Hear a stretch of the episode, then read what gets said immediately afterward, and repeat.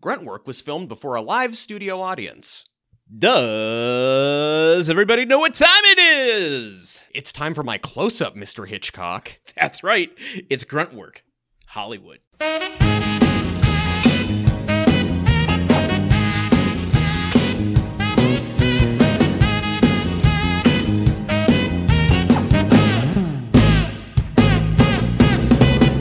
Shoddy, what your name is? Them grunt heads keep on talking. They like the way I'm walking.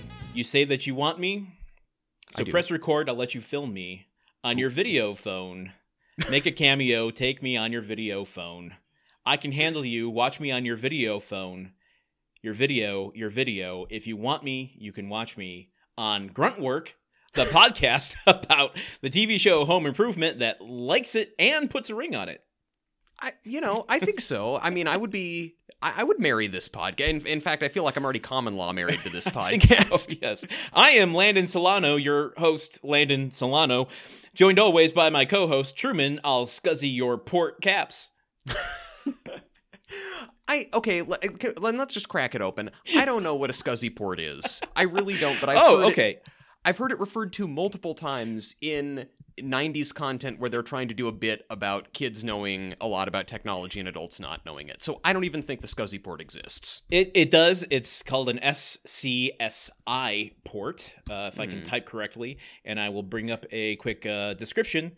Um, it is a interface, a set of uh, American National Standard Institute (ANSI) standard electronic interfaces that allow personal computers to commu- communicate with peripheral hardware such as disk drives, tapes, and CD-ROMs. So really, there's very little.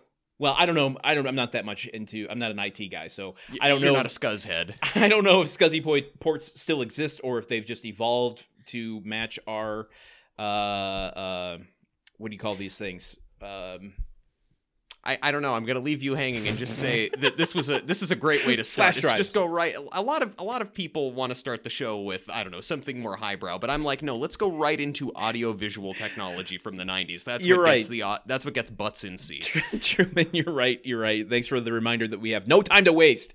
Yes, No as time to waste always. this week. As always, this is a no nonsense show, so let's get right to it. But Landon, first, let Yeah. me say it is wonderful to see you face to face, eye to wonderful to see see you. Oh, I just went through puberty there. Puberty there.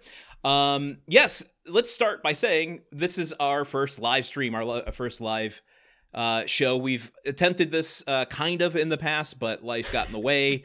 Uh. But no one showed up. technology finally reached our creative levels. Um, Our SCSI ports are properly configured this time, and we've got uh, we we can broadcast our show to the world. exactly. yes, yes, we, so- we're recording this live over Discord to uh, all of our Patreon uh, subscribers. Yeah, Well, not- it's like most of them. yeah, most of them. No, it, it is really it is kind of like I feel like what seventy five million people watched the last episode of Mash. I feel like Yep. we're we're approaching those levels and that level of engagement. We we And might so- just surpass that by the end of this. People will Yes. come filter in and out as we record. And when we finally finish recording, uh, like there will be huge issues with plumbing in major cities because so many people will have been waiting and they'll all flush at the same time. We're really going to uh, test the uh, bandwidth of the Discord servers. I'm using Yeah. techno- technology terms that are uh, beyond me at this point. Um, Fitting for this episode, though. Very fitting for this episode. So, uh, I guess just a, a quick note for people who might be listening to this episode in the future. um, we are recording live. Uh, we're streaming our video. Truman and I can see each other. Uh, the people tuning into our channel can see us, uh, but we can't see them and we can't hear them. But they will be typing into a chat box, which we will be checking in uh, every once in a while. In fact, we've got our first. Um, uh, comment about a, a SCSI port, which is This- uh, from from Mason. Uh, from what I can tell, uh, uh, SCSI is pretty much uh, used pretty much in server settings, so it makes sense that '90s cool hacker talk would reference it a lot. I feel like uh, I feel like a, a SCSI port should a it should be pronounced a SCSI port, and b it should be it should only it should be a port for like apologizing when you have to squeeze past. I know it's racist against Italians, Landon, but it's been a minute since I've since I've done that bit. You, if there's a computer part that sounds like a Finnish word, somebody figure that out, and Landon can get a shot back in at me. It's all right. I've got Godfather jokes later on uh, in this episode. So, uh, Truman, uh, Landon. w- what do you got for us this week, uh, preamble wise? Pre- preamble wise, well, thank you. I have, I do have just a couple things that I wanted to discuss before we get Okay. started. And the Yes. first Yeah. is that I had only yesterday a celebrity sighting. What? A yes, yes, uh, for a member of the Home Improvement cast, no less. And What? and on the day after Christmas, it's a time of miracles. Uh, I was driving back from uh, picking up some fast food at a little uh, local joint known as the In and Out Burger, and Okay. uh, I saw a truck, uh, beat up repairman's truck, driving past me. oh, this isn't gonna be a sad story, is it? No, no, no. I mean, well, unless the unless the repairman driving the truck is like you know has cancer or something. I mean, I I, I don't I don't really know. well, I don't know. I, I heard that uh, uh, Taran Noah Smith was doing construction uh, in Texas at one point uh, in his life. I don't know if he's still doing that or not. I no, I think I think you'll see as the story plays out that I'm not trying to dunk on a mem- well, okay. So the that wouldn't be in character past. for you at all. and the the lo- the logo on the well on the side of this repairman's truck is the name of mm-hmm. his business, and the name of the business is Modern Home Improvement. But the words Modern Home Improvement are enclosed under a roof, like an A-frame type roof. Interesting. So I was just so excited to see the grunt creep out and about in the world. and I mean, I know that I th- I'm sure that you know if we asked the grunt creep, I'm sure the Yeah. grunt creep would have preferred to be acting, but I think that's a big sponsorship and to be working for a local business right here in the San Fernando Valley among Yeah. the people. Um, well, it's good to know that now that broadcast television doesn't dominate uh, with sitcoms anymore, uh, that you, all of these uh, anthropomorphized logos have a place to go. You know, I'm sure Yeah. they've all been out of work. Uh, you know, now that uh, what is Last Man Standing? Is that going to be the last three camera sitcom uh, Oh. that we've ever known? last sitcom standing. I don't know. I feel like someone might do a. I, I don't know. I feel like Chuck Lorre is going to keep that going forever. Yeah. Also, Farah Farah did comment here that that my story isn't real unless she sees a picture. And I Farah, I want to let you know I damn near uh, crashed the car slash broke my wrist trying to get my phone out to take a picture, and then I damn near broke my wrist googling modern home improvement. You know, You and the name Google of various fast towns. enough. Yeah. I could not go, and I've I've learned to Google pretty quickly, Landon, in my in my these many years of looking for information. on and it internet. seems like yeah, you'd protect your wrists uh, in that as well. Uh, yeah, yes, cer- yes, certainly. They always they always do well. Uh, but uh, yeah, so Grunt Creep sighted. Um, Yeah, okay, seems to be doing pretty Wow. well.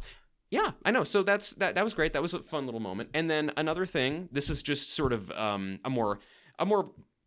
Well, I don't know. I think that everyone who listens Give to us this more of a show preface. knows more of a preface. I want to. I want to do a What- preface for my preamble. Yeah. What what is this preamble topic rated? Uh, this is this is rated. Uh, this is rated I for insightful. Uh, because I I learned something about myself. Okay. So- oh wow. Okay. Uh, much like Jill in this episode of Home Improvement that we're about to review, I got a new laptop recently. My old Ooh. laptop died after four valiant years of service, and uh, I you- got a new. Did you sprawl out all of the uh, uh, um, all of your other technology that you need to plug into it?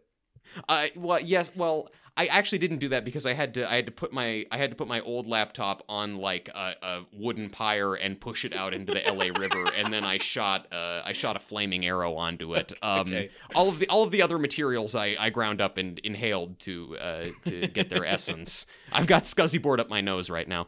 Um, but I uh, so I got this new laptop, uh, which is you know I, I don't want to brag too much, but as I use a laptop for everything in my life, I, I decided okay I need to get a, a really good one, and I got this new laptop. You know it's 15 inch laptop, you know, and it's got Oh, uh, it's got a, it's got a it's got a one terabyte solid state drive. It's got 16 gigs of RAM. It's got NVIDIA GTX 1650 graphics card. Ah, ha, ha, ha. And I realized.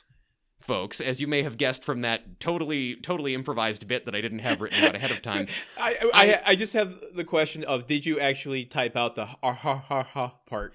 Uh, I, I spelled it A R G H A R G H A R G H A R G H and then uh, three dots, otherwise known as an ellipsis to those in the writing biz. Uh, but what I realized, Oh, what'd you uh, realize? What I realized is that because I not only getting this and being excited about the hardware in my laptop, but also then talking to I like I found ways to insert it into multiple conversations and in fact even my podcast. Uh, I realize Tim Tim Taylor and I have something in common, and it's that what you know what cars are to Tim Taylor, I think laptops are to me. Like I really am excited to have a very powerful laptop, and I found myself like trying to brag to people about it and talk about it, and I suddenly. I don't know. I, I just feel like I can empathize with Tim now in a way that I didn't before, Hmm. realizing that as much as I want to say that I'm this woke bay 21st century erudite uh dude, You uh, want to I, say that? I want to say that, and, and but Okay. but at the end of the day, I'm a dude who is just super excited to have a powerful new tool. It just happens to not be a car; it happens to be a laptop. So, Dare, um, dare I point out the difference between you and Tim Taylor, though, which is you didn't build the laptop, oh no, and he wouldn't have shot a car out intentionally and set it on fire. Uh, he would have taken that and restored it. You would have had to have a laptop in your garage for what three seasons, uh, Yes. building it in order to make you Tim Taylor. Yes, and and like wheeling myself underneath it on a little board to replace the battery. I will say though, much like Tim Taylor, I have this very powerful laptop. Do I understand how to use a lot of the software and features on it? No, hell no. Do I know do I know how to set up the cloud computing functions? Nope, not at all. I just like the the cachet of having a powerful thing. Does So- it play Monkey Town? Ah man, uh, you know it. Well, I does have it does have the really gar- good graphics card, so I can play uh, Okay. Monkey Town 2, The Monkening. I have so many. I mean, it's tough land because I wrote so many bits about Monkey Town, and I kind of don't want to burn them all before we actually get all into right, the yeah, show. that's fine. No, it's good Okay. because I, I have questions about Monkey Town for sure. Um, I have all? one. I have one bit for the preamble here, which Then- is then give it to me. Uh, we're recording this the weekend after Christmas, so a thank Yes. you all for joining us uh, so shortly after the holiday. Um, Yes. we were going a little bit back and forth on this on uh, uh, Discord on one of our channels, our night channels, after we did our Christmas episode doing taglines. Where uh, we were talking about Christmas Vacation. I know your feelings on that film Yes, are very well known. yes. But I might have a way to twist it to give you a new perspective on it, which is I, I watched it after we were discussing it. I think Christmas Vacation is pob- pro- possibly, possibly one of those one of those p words, possibly uh, the best episode of Home Improvement that exists. That's interesting. That's very interesting, Landon. um, elaborate on that. I don't disagree, Okay. but I'm interested to hear your reasoning. Well, I there are just a lot. I- I think you could easily just take Clark Griswold out and put Tim the Toolman Taylor in, and you would have. You wouldn't even really have to change much of the the story. I mean, you'd have to. Well, I was going to say you'd have to add a little bit for all three boys, but really, with what they give Mark on the show, you don't need to write Yeah. in a third character. And much like the boys on Home Improvement, I can't remember the names of, of Clark's kids, so so it still lines up. Okay, so things just keep going wrong. He's trying to Yes. more power his Christmas lights. Yes. Uh, there's a lot of physical comedy. Um, he sets things on fire. The Christmas tree is more a more powered version of a Christmas tree. They get the one, you know, from the um the The forest. forest, yeah. Uh, sets a cat on fire, um, or explodes the cat. I guess. so so many episodes of Home Improvement where they set fire to cats.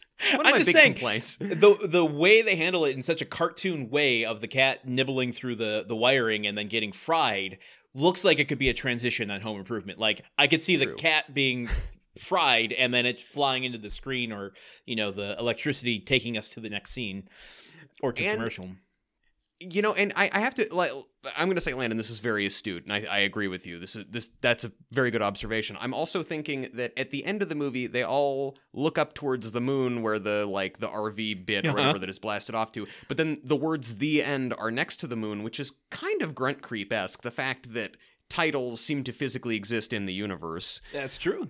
Yeah yeah. Um you know i think I, I think that's I think that's dead on. I feel like it really is the it is the home improvement uh, Christmas made for TV movie that we all deserved but never got. oh my goodness uh truman Yeah. Landon. we covered an episode of home improvement this week Well, yeah, we watched it. We're covering it now. yeah, right yes Okay, okay I, i'm, going to make sure that we were on the same page. you're the editor so you just go in and make sure i said the right thing I, yes, Landon. I I'm very attentive to these things. But we did. We watched an episode of Home Improvement this week, and I think the people are dying to know Yes. what we think. Um literally dying they are uh T- take us to a dark place, why Yep, don't nope, you? nope, yeah, yeah, Okay, not a good you time. tell could you tell that i didn't want to inch that way uh Not a good time in history. tell us tell us uh what happened this week sir while i take a drink of water Okay, take a drink. Uh, it's it's our favorite drinking game where I talk about the episode and Landon drinks. oh it's too late i've already taken the drink of water you missed your t- chance for a synopsis we're moving and on we We live in the dark. When Al gets the opportunity to produce and star in an instructional video about tools, he asks Tim to direct it in hopes of capturing some of the magic of tool time. But Tim turns out to be a perfectionist on set, wasting an entire day of shooting as he tries to emulate the style of his favorite tool video director, Herb Hitchcock. Behind video, behind video, behind schedule and over budget. Video isn't even in the line I'm reading. behind schedule and over budget, Al is forced to fire Tim, leading to copious bad vibes and a sticky confrontation on the set of Tool Time. But after a chat with Wilson, Tim comes to realize that he needs to defer to Al's creative vision for his video, and the two rejoin forces to finish the film on schedule. That's oh, it. Yeah. Okay. Gotcha. That- yeah. that's it. I just- it ended pretty and now abruptly. you talk. Yeah. I- yeah, just like the episode did. um. Wow. Okay. Well, before we go into how you felt about this episode, can you, sir, uh, or anyone that's uh that's watching Oh, yeah. along, guess that title? Yes, yes. Please, th- those those of you participating, please send in your guesses. I have a few. Okay. That- I don't think any of them are the one. The first one, I should point out that that sticky situation on it Tool took me a second to to put together what that even was. Like I forgot that happened. Yes, it it was it kind of gets lost in the episode, but it involves uh cock. C A U L K. Yeah. So, first first title, Cock of the Walk. Um it's it's we're normally normally I I always do the kind of mugging as I do the thing even though Yeah. Landon and I aren't on video. Now that I know people are actually watching, it's humiliating. Uh next option. The Tim stays in the picture. Eh? Ooh. Okay. I like that Yeah, one. Yeah, yeah, a little clever, a little Hollywood history. Little Robert Uh, Evans. Yeah, and, and and now we're going to take a detour into uh, William Goldman land with Okay. Al Ventures in the screen trade. uh, that one. Uh. Yeah. It, it- yeah, one- is is as good as the others. Thank you, Landon. I think so too. At first, that one just strikes me as you inserting Al into a title as you are wont to do. But I then, it, like, there's a second wave that hits me of like, oh no, but that's actually fitting because he's in the screen trade now. Yes, and it is a venture because he is producing it. I don't need to. I don't need to over explain the bit. It's But- it's it's. But you did anyway. The simplest. I don't need to, but I do. Um, fourth option. That's the slogan for grunt work. Yeah, we're, we're not getting into it, but we will. Um, fourth option tools on film. Okay, a little Duran Like- Duran action. Yeah, thank you, thank you. And last, forget about it, Jill, it's Monkey Town. And when I said I had lots of Monkey Town jokes, I, I mainly mean that I have that Monkey Town joke that I'm going to make repeatedly. So everybody buckle the fuck in for repetitive humor. Um, which Oh, could also be Gruntworks tagline. Um, Yes. so those are my options. I don't know if Okay. you've been watching the chat, if any came in, or Uh, if- just so many that I can't keep up with them. Uh, the, the audience is realizing how difficult my job is trying I- to come up with witty, catchy titles. I, I have to just say, preface that this is a non uh, Chalupa Challenge episode oh, really? because there are no character actors, which is a bit of a, a point that we'll get into later. There is a character actor that isn't credited, so Um, always, always the technicalities to deprive these poor people of I their know, chalupas. I know, I know. Uh, so there's nothing on the line here anyway. Fa- Farah is Farah is upset in the group chat about this. That we're, uh, aren't know, we all? Uh, I'm upset in my heart. I'm going to give you a clue. This is one of the on the nose uh, titles. Okay, on the nose. That somehow doesn't make it easier knowing I- it's on the nose because it's like Just it, it is exactly what it is, i.e., Jill's birthday. Al's video. Correct. What the? oh man! Of all the times not to be getting chalupas. Ah, that's ah. ah. And I Come kind of wonder. I, I don't know. I doubt this is the case, but I wonder if it's a play on uh, Benny's video, the Michael Haneke film that came out. I think I don't think it hit U.S. It was came out in '92, but I don't think it hit U.S. until uh, '94, which would be two years before this. So it could be in the the cultural art house lexicon. Yeah, And- it definitely and- could be. that film being you know about a kid who lo- loses track between fact and uh, reality and fiction while he gets his new video camera uh, and then goes and commits a murder Yeah. And then does a confession on this is spoiler alert for benny's video uh, that's you can't really spoil that movie Uh, Spoiler words usually but- work better before the spoil. But I'm, you know, I guess I do that too. here's the thing: is uh, there's no Benny in this episode. Which might be why I think we liked this this episode as, as much. I'm just saying, maybe Al went and killed him, and that's why it's called Al's video. okay, um, okay, like it. I like it. Uh, Al, Portrait of a Serial Killer. This episode aired October 15th, 1996, directed by Andrew Tsao. He seems to be becoming uh, a regular director this season, at least. Uh, I bet we'll see a lot more of him um, I hope we do. between now and the end of the series. Written by Ruth Bennett. This is her penultimate episode. Oh man, I'm I'm sad there'll be less of her. okay, I know, I know. Well, she wrote uh, three uh, episodes of last season Her Cheatin' Mind, Oh Brother, and The Bud Bowl. ah yes. She wrote this one, and then she has one more later this season, then she's done. Well, As on a, as a writer, episode, at least. we should yeah we should pour one out for her on her last episode because Well, well I- I, don't know I don't want to I would, but I have too much too, too much technology happening here. and this was the, apparently the same air date as Frasier's The Impossible Dream, which I now have to try and figure out which episode that was. Um, Landon, yeah. what did you think of this episode? What were your What did- personal reflections? Uh, if anyone has uh, uh, thoughts that they'd like to give out, if you happen to watch this episode, uh, please let us know. We will um, we will review them in the chat box. But uh, I kind of love this episode. I'm not gonna lie. Uh, there's a good dose of Al being Al, uh, Al being successful, which is always great. Uh, Yeah. It was a smack in the face of '90s nostalgia, uh, at least with the technology.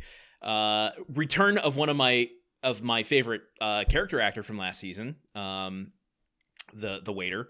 Yes. Harry wasn't a total butthole, which is great. there There was was they, they trimmed back on the buttholeness in a major way. there was no Benny. Um, and I like that they resolved their differences without like a big to do. Uh, Yes. I think I'd mentioned this. I think it was on Discord actually. Uh, that I listened to an episode of Rob Lowe's podcast recently, where he was interviewing Jim Belushi, and I I'm completely neutral on Jim Belushi, but he was talking about his show according to Jim, and how they had a, a rule on that show where nobody apologizes to one another Mm. and, and not not the like um not to the fact of like i don't need to apologize to you it's just that every episode of television seems to be predicated on we get to a point where somebody apologizes and it just Yeah. you know becomes repetitive and it i think creates too much of a war between the characters so i kind of like this idea this is the first time i recognized it in home improvement that this is just like oh they resolved their shit without really having to just have a heart to heart which was good to see Yeah, yeah. I I completely agree. I I loved this episode quite a lot. I think this might be uh, I think this is certainly my favorite episode that we've seen of the season thus far, and I think it would go in my pantheon of favorite home improvement episodes. It was wow I I know I know I just stop the presses, everybody. Uh, but I, I feel like I don't know. Like first and foremost, as I mean, and maybe you felt some of this too, uh, as someone who's like made videos or tried to make movies with people before. Oh, This Truman. episode was extremely relatable to me. I I have uh, a little bit of a, a personal story that I'll drop later in the episode, but Ooh, Landon's personal story corner. I love it. Um, but yeah, you know, it, it's like I don't know. Somehow this is just this. This is more relatable to me in terms of it's you know uh, an experience I've actually had, not just like Yeah. let's make the best hot you know hot rod we can. I was about to say let's make the best hot dog we can, and I have been in in that situation. Um, I, I don't. I didn't really have too much of a problem with Tim in this episode. Like Tim Yeah. obviously is being a dick, but like Yeah, I, what like that. That's like that's become a criteria on our list of like, okay, what are we going to talk about with this episode? Was Tim or was Tim not problematic? Okay, check, check. Yes. I mean, and, and the thing is, like, Ti- Tim is being a dick, but that I feel like a lot of the time Tim is an asshole just because it's, like, funny and he wants to be. In this episode, he was being a dick because he had actual motivation. Like, I, I like. Herb Hitchcock's tool videos. He's my idol of tool video making, and I want to be like him. It's like, okay, so there's at least a reason for it Yeah. and then um and then also like i i don't know i i I liked the way that they kind of made amends and got back to things. I liked seeing Tim and Al work together and be a team on something. Mm-hmm. And um and I think that the running gag about Herb Hitchcock might be one of my favorite comedy bits in the entire series. I I was just floored by it. Well, I mean, okay, that makes it. One of the people in our audience was with me when I watched the episode, and I wasn't like you know lying on the ground needing supplemental oxygen because I thought it was so funny. But yeah. I'm glad you were uh, forthcoming with that because you could be called out, and uh, he lies. She already says I- you lie. Th- This is this is the this is the extra aspect that uh, watching us live you get you get the, the is- live fact checking. Yep, exactly. This is how careers are ended, sir. Uh, yeah, I'm I'm like Brian Williams. I'm going to be relegated to doing the 11 o'clock news. Uh, before we go into it, I don't know why when you just took your hoodie off, it struck me. You know, seeing you on video for the first time in a long time. Um, how I think if you blended you and me right now together into one person, we would make the dude. You're, I have to say, You have the- You have the hair. I've got the facial hair. I've got the sweater. Yeah, and I mean, I, I'm trying to think whose car is. Well, I don't even have a car, uh, so. I, but I'm a bad driver, like the dude. So maybe maybe that matches it. God, we really we really are. Well, let's. Uh, I don't know. Maybe I'll make a White Russian later on in this thing. um, let's get into this thing, shall we? Yes, let's. Okay. let's. It's long overdue. we start uh, at Harry's Hardware, and the grunt creep. Alrighty, I'm just going to take us on a tangent. The grunt creep. We have this is a no nonsense. We have no time. We have to get straight to business. this is why we have no time to waste because we have to get to the things that we're going to waste time with. Uh, the grunt creep is measuring himself. Wait, hey, hey, guys, come on. I mean, we've all. Well, You're I wasn't going to take. I wasn't going to go. measures right there. I wasn't going to go there with it, but he he tries to like put his head to the ground and measure measure himself on the counter, and then he stands up and, with like a measuring thing, uh, measuring tape. What do you think he's measuring himself for? I don't know. Like, do you think he's like trying to be like a runway model or something? Like, because if you want to be a runway model, you have to be a certain height. Like, do you think he? I see. Or, or either that, or he's going to go to Disneyland and he doesn't know if he's tall enough to go on Big Thunder Mountain. that, or maybe he's measuring to fit a modern underneath his uh, hat. He he's already got his eye on the next job. About you know, twenty five to thirty years from now, I'm going to want to be on a contractor's truck in in the in the valley. modern home improvement. Yes. Um, That that would that honestly, if they reboot Home Improvement, they should just call it Modern Home Improvement. Ex- except that that guy has the copyright. yeah. Well, uh, it would be a, a mashing of the Taylor family and uh, the Modern Family family families. God, that's that's. Let's go to fanfiction.net. I'm sure someone has tried that. okay, uh, I got another question for you. So we start the Yes. scene. Tim is settling his bill with Harry uh, for the month. Um, he hands him what? No, I just think it's interesting that you can have a hardware store tab like Norm Peterson has a bar tab at Cheers. That is what I wanted to crack open. First of all, I just have a question about this type of credit. Like, wh- why are you in such? Is Tim in such a hurry when he goes into the hardware store that he's like, I don't have time to spend the 15 seconds to pull my credit card out and pay you. I'm just going to take these, uh, you know, Phillips head screwdrivers and bolt, and I'll be back uh, momentarily. I'm going to take these Phillips head screwdrivers and and bolt as in leave, or he's also buying a bolt that he's going to take with him. That's Both. my first thing. And washers and yeah, all the Yeah, whole yeah, nine yeah. yards. I also think that he he like uh, yeah if he, if he spends most of his time just hanging out there and drinking coffee and eating donuts. I admittedly no no coffee and donuts in the uh, in the uh, in this episode, so I Uh, missed yeah. that cameo. Yeah, uh, Mason just said he does create a lot of messes. Uh, so maybe it's like he doesn't know the extent of the damage he's doing to the store at times, and he's like, just put it on my bill once you get it fixed, and then give me the bill at the end of the month. That could that Yeah, yeah. would make sense. I suppose that could be it. I, I don't know. I feel like there should just be. I don't know. It- it- I th- this Harry's Hardware in modern times for Tim would have to adopt some sort of OnlyFans model where you just buy a subscription to the store and it gets debited out of your account. Don't okay.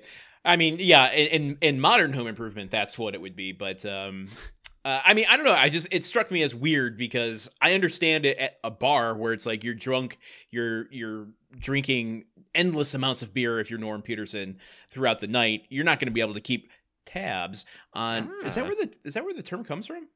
Uh, I think I know. I think it comes from people who collected large amounts of the uh, uh, sugar-free beverage tab, uh, and you have to keep your tabs because people would steal them. It was, it's it's so it's so delicious. It's so rare these days. Um. Anyway, this this yeah. But maybe, but maybe Tim gets drunk off of tools. Maybe touching Well, we a socket wrench is is Tim's like version of drinking a beer. Like I really Uh, I now I want him to walk in and say afternoon everybody and and everyone yells Tim. Tim. Uh, Harry hands him the bill, and just like every groom has done at a wedding for the last 10 years, he unfolds his vows and they fold down to his legs, uh, down to the ground. Um, the the credit is a lot, guys. That's the joke. Uh, Al comes running in and he's uh, announcing that he has been asked to star in his own video. Yes, and and immediately immediately they say, "Oh, you mean the Al Borland workout video?" And they they then go into a rich vein of, of Yep. comedy about about Al wearing a thong and running Abs a workout class. The last thing anyone wants to see is Al in a thong. Yes. And immediately in this episode, this is what, 40 seconds in, and I'm like, oh, God, please no. I don't want an entire episode of this. Yes. That being said, g- generally, I can't. Th- thongs. There's a lot of people I don't want to see in a thong. Just, just period. So it's not just on. I think that's more of a. That's You're more of a part of the problem. You're part of the problem, sir. Why? Because I'm prejudiced against thongs. Yes. Oh, okay. So we all know why Landon is not wearing the special underwear I made to go with the special hat that I made him. It's because it wasn't a thong. Um, but yeah, no, I, I too had this concern. But this is about as mean as the episode gets. They take a couple shots at Al, and then he uh, and then he just plows right through because he's so excited. Uh, yeah, he goes, no, no, it's a how-to video, and it's called "How to Stock Your Your Toolbox." Uh, Yeah. And he's like, it'll have all the tools you need: binoculars, rubber gloves to go through their trash, dark sunglasses, a van with the name of a fake plumber on it, uh, a notebook uh, or a day planner so that you can keep tabs on a schedule. Yeah, yeah. Uh, it's it's got These are the uh, rules of stock, stocking your your toolbox.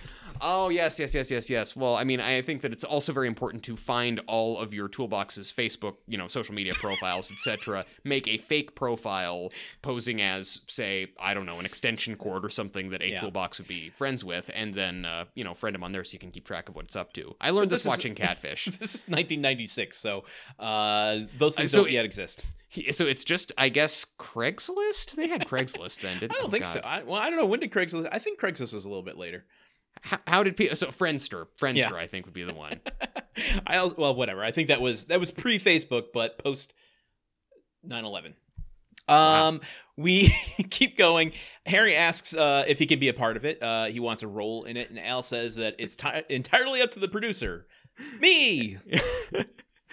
and and Tim Tim is so shocked that Harry wants this. He says, "You you know like like wait." He says, "Why do you do this? You have you have all this dinner theater experience, and uh, I didn't know you were an actor." And Harry says, "Well, I was a waiter."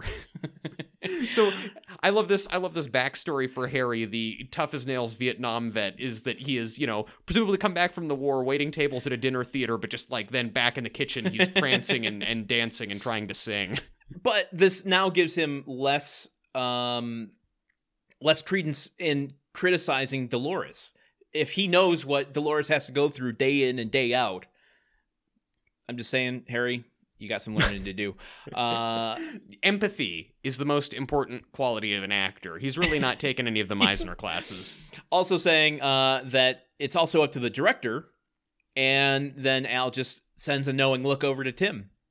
Yeah, he he really wants Tim to direct it because he's he's saying, you know, like he, he basically flat out asks Tim and says, "Could you come on board?" And Tim is Tim is reluctant at first, but Al is saying all this stuff about how, you know, oh well, you you gave to, you gave Tool Time a visual style that hasn't been seen on a cable Tool show. You took Tool Time from the ground up. Let's face it, you're a legend. Now, I don't think. Now, to, on the one hand, Tool Time is unlike any other Tool show. I don't think anyone can take that away from Tool Time. That- I would agree with you. But talking about its visual style as though Emmanuel Lubezki is filming them talking about how to apply sealant, I like. It's it's it's less of a visual style and more of a vibe, more of just a feeling. Yeah. Also, that's I, I don't I've never gotten the impression that Tim's the director of Tool Time. I Yeah. thought he might have been the producer and or creator at one point. Those are all kind of amorphous now, but definitely I've never got the sense of director. Uh, it gave me the it, it put me in mind of like when the Farrelly brothers uh uh like they wrote the script for Dumb and Dumber and all the studios really liked it and they were like yeah okay cool well this is great here's all the money you guys can direct it and the Farrelly brothers were like wait we don't know how to direct movies. We've never done this. We just wrote a script about two dumb guys and like so and they kind of had to learn on the go. So I feel like it's I, but this seems like the sort of situation that would happen to Tim, where Al just assumes that he knows how to direct, and then Tim goes ahead with it. And I almost That thought that this that this episode would go in that direction of Tim not knowing what he's doing. Instead, the the it seems to go in the direction of Tim act, knowing what he's doing too much, almost, which is a rare thing. Uh, so uh, Tim's like, he thinks about it as as Al's building him up there. He's like, hmm. And then it dawns on him. He's like, oh, "There's no money in this, is there? Not a nickel. And if you could bring a sack lunch, That is a funny, funny line. I laughed out loud. and of course, huge props to to uh, Richard Karn on delivery because he nailed Yeah. it. Like, if you could bring a sack lunch. Um, he's got a number of of good points in here that I uh, want to bring up later in the episode. But th- this episode is a tour de force of Richard Karn acting. um, Harry suggests that they could film it in Harry's hardware, uh, which I, I want to point out. Wasn't this a big problem on Tool Time before when Al took over? Okay, and I also have a question later on that isn't Al co-owner of Harry's hardware, and wasn't it a problem when Al was trying to promote Harry's hardware on Tool Time?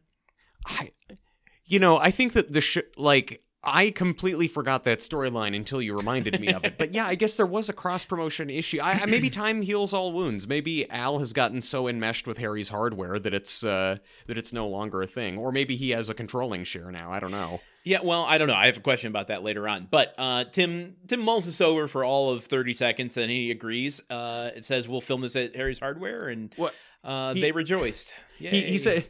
He says, uh, you know, well, Harry says you should film it here, and and Al says, well, as producer, I'd have to talk to my director, and then he kind of gives Tim a long look, and Tim thinks about it and says, well, as director, I'd have to okay it with my producer, and Al is so happy and excited, and they like hug each other and are jumping up and down, and I want to like. I, I loved that moment, and I want to bottle that moment because the joy that Al feels at being validated by Tim is infectious, and then Tim's clear excitement to be working with Al, uh, like I don't know, I like it, it's this vision of a more like friendly and convivial relationship between the two of them that I wish that we saw more of because I thought that was really cute. Two two Yeah, bros excited to make a movie, soon to learn that making a movie with your bro is not a good thing for your broness. uh, which gets real, real and uh, close to reality uh, later in this episode.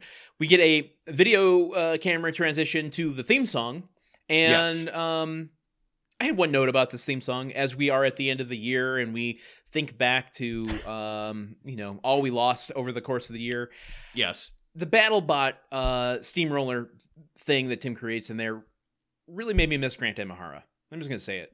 Yeah, That one hit me hard this year. Yeah, that was uh, that was a real that was a real shock to lose Grant Imahara from uh, from uh, MythBusters. Um, to- total total downer of a thing to think. I was trying to think of like how do I bring some levity, but yeah, no, it sucks that that dude died, gone gone before his time. We could have just Um, had a moment of silence and then bring it back. Okay, so Can't wait for you the- to edit that out. Well, no, Uh, but the the audience, the, the audience, the live audience Oh, yeah, will remember. This right. will go. Yes, This will go viral on Reddit. Uh, so we get back into the uh, back to the uh, Taylor house where Yes. big news.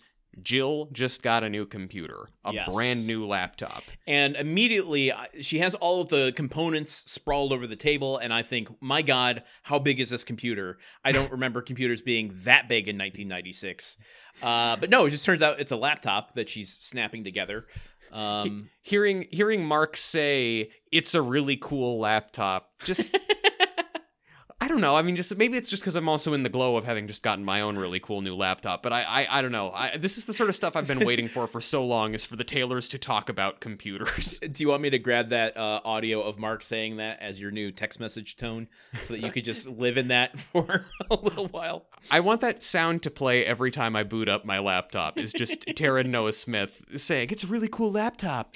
Um, okay, I, uh, Mason is saying that no '90s laptop was cool. I think that maybe they weren't cool at the time, but now with the benefit of hindsight, seeing one of those chonky old briefcase-sized laptops, it's kind of cool. Well, it, Uh, you know, here here's what would be cool is if you could gut one of those laptops and make it into a briefcase. Ooh, that would be neat. Like the uh like uh I don't know. I've seen I've seen cell phone cases that look like one of those old-timey 80s bricks. Like you put your modern cell phone inside of it, but it looks This is the Zach Morris phone. Yeah, it's the single least practical thing in the world. I'm going to make this larger and clunkier and not have screen access. Well, you also have to remember, though, you know, as we put our, our cell phones in our back pockets, in the 90s, pants were a lot baggier, so you could still put that phone in your back pocket and it would fit. yeah, that was that was also why suits were so big back then, and and why and why uh, why ties were so thick. You could hang your phone on the back of it like on like on. How many of those receiver. cell phones do you think stopped bullets in the 80s? I don't know. I mean, there's probably there's probably a few stockbrokers who are still alive today because of those phones. Unfortunately, oh, my Um, goodness. but yeah, Um, so they're going through it, and then Brad and Randy walk in carrying the sports, uh, the Binford sports ball for the first time in a long time. I haven't seen that in a while. Is it a Binford computer while we're at it? If if like like does Binford make computers? I don't know stuff? that I would. I don't know that I would trust them with computers, but I wouldn't put it past them for trying. I, I'd want to install Windows 95 on my computer.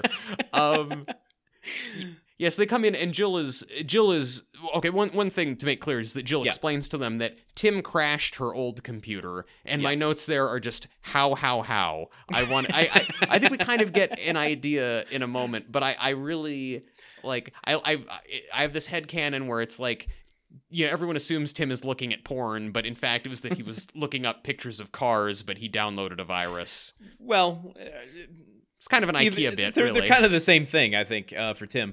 But um, it's a laptop, and so th- these aren't components that this isn't uh, that they're putting uh, uh, together as like a monitor and a, a CPU and everything.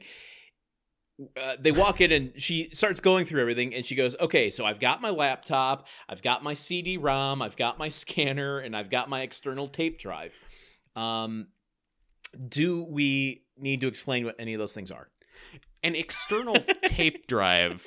I, I just I picture it like a. I almost I, that, that sounds like an eight-track deck for your computer. Well, it like kind of just- it kind of is. Yeah. yeah. So they were um god, am I old enough to remember what these are? Uh, Oh, Jesus. So they were like kind of cassette tapes that you would find, you know, like mini DV tapes or they were specific magnetic tapes that you could store and archive data on. Yeah. Um kind of an alternate to floppy disk, but you could, you know, they had bigger space on them. So is it kind of like like when we are making the jump from floppy disks to whatever the next thing was going to? be? It was sort of like the that's like the HD DVD of Yes. its time. Like we all went with Blu-ray. HT like- DVD or Blu-ray, yeah, exactly. Yes, it's it's the Betamax of computers. Okay, it's the laser disc of computers. Um, yeah, but uh, so yeah, she's got she's got all this stuff, and the boys right away start kind of quoting her a bunch of jargon about how she, what she's got to do to set up her computer. Brad is telling her about the external tape drive. I, wrote, I wrote I wrote down this entire. oh, entire you wrote down all of it. Yeah. good, good. So the three boys are all standing around her, and she's like, "Okay, so I'm ready to do this." And and Brad just starts in by saying, "All right, before you boot up the CPU, you got to hook up all your peripherals. Yeah, and then you got to uh, load all your drivers. And then when you're finished, you have to load all of your software to make sure you have a Terminator in your SCSI port. And then you got to program your new computer to interface with your old printer by selecting the driver from the chooser. Good luck." So, I mean, do I don't know. I just I I feel like the biggest my biggest takeaway from that is that even like there was never a time when it was simple to get your computer hooked up to your printer. Like it never like d- Yeah, like no, 2 never. days ago I had uh, the worst time trying to print something here in the in the 21st century. Well, yes, and Uh, Landon, as someone who knows more about technology than me, how Yeah. much of that was a real thing? Because in the chat, Honestly, people are asking. Uh, it's. It, I think it was 100% correct. Whether or not I, all of those things individually exist, whether or not they all apply to this one laptop and this one setup, that's another question. But SCSI ports exist, uh, as we discussed already. I, I- should hope after the amount of time we've given them on our podcast. I don't know that you would call your laptop itself a CPU. That I mean, that to me, that's the board inside of it. I don't know why you would phrase it that way. That feels a little weird. Your peripherals are the things you're plugging in. You remember the like the the old school printers you had to plug in. They had the 30 pin thing, and they had to like Mm. screw it in. Yeah, yeah. Those are your peripherals. I mean, those are all v- things. I don't think they all apply here. I it's it's kind of like on Breaking Bad when they would talk about all the ingredients in meth and show them making it, and then real meth heads like wrote in and were like, "Um, that's not how you do it." Like it, it's they they got they got all the bits and pieces around, but they're not combined in the right way. Uh, possibly, and you know, maybe that's just the kids trolling Jill. It's kind of hard to tell where the kids being tech savvy ends and the kids trolling their parents begins. It's a very it's a very It's thin line. Um so but then the the kids kind of depart and leave Jill flummoxed by um you know technology, the future, etc. And Tim is very excited about the new computer and says uh hope you got my favorite game, Monkey Town. now, okay, should we pose this? What is Monkey Town? What is Monkey Town? You I- used to write blurbs and and copy for video games, sir. What is Monkey Town? I wrote well I wrote I, I wrote mainly trailers for video games. If I had to promote Monkey Town, I would say that it would be kind of similar like a very low res version of the game Goat Simulator if anyone's familiar with that where you just play as a goat or, or kind of like Untitled Goose Game. Like any Yeah. game where you play as an animal who just kind of goes around ruining people's days. So I feel like it's kind of like a little bit So of like one of the Throwing your feces at people. Uh, yeah, more or less. Like I think it's basically like one of the early Grand Theft Auto games that were completely isometric and top down. Uh, and and you know it's kind of an open world, and you go Yeah. around from tree to tree, and uh, I guess try to collect banana. Okay, so it's a little bit Donkey Kong Country. Uh, yeah, I was gonna little bit rock and say it's it's definitely the Lock Blocks version of Donkey Kong, uh, which is um, starring you know the iconic character Monkey King, yeah. which I'm sure. Well, yes, well, Return of the Monkey King, uh, I think I was well deserved in, in Yeah. winning all of those Oscars, although a bit long. They ended it like six times. Uh, also, Uh, Mason yeah. pointing out that he thinks it's a point and click monkey type adventure. I'm not gonna lie, I'd play that. Well, I mean, it sounds ki- okay because there was a video game called Monkey Island in the late '90s. so Oh, I've heard yeah, of it. I've never played it. Yeah, it was apparently quite good. I didn't play it either. I was of LucasArts did a lot of point and click stuff. I played Full Throttle, which is point and click, uh, Hmm. pretty pretty extensively back in the day. Yeah, and I played so uh, there was some point and click Indiana Jones game that I played a little bit as a kid and was very frustrated that I couldn't like, you know, shoot Nazis directly. Um but yeah, Monkey Town like I don't know. I, I but Monkey Town is just Tim's fascination with it and the fact that there's just a monkey simulator game uh, and later on when he's playing it, he's talking about gameplay mechanics like picking lice out of other monkeys and stuff that I, I don't know. Well, I- okay, we'll get we'll get to that point because I do have a question about the progression uh, in that game uh, when he when we go through that scene. But um, anyway, but but Landon, yeah, forget about it, Landon. It's Monkey Town. Okay, no, That's two. All right, let's keep going. Who's keeping the count this episode? Uh, he tells the her that Chinatown he's reference. he's uh, um, directing Al's video and uh, suggests.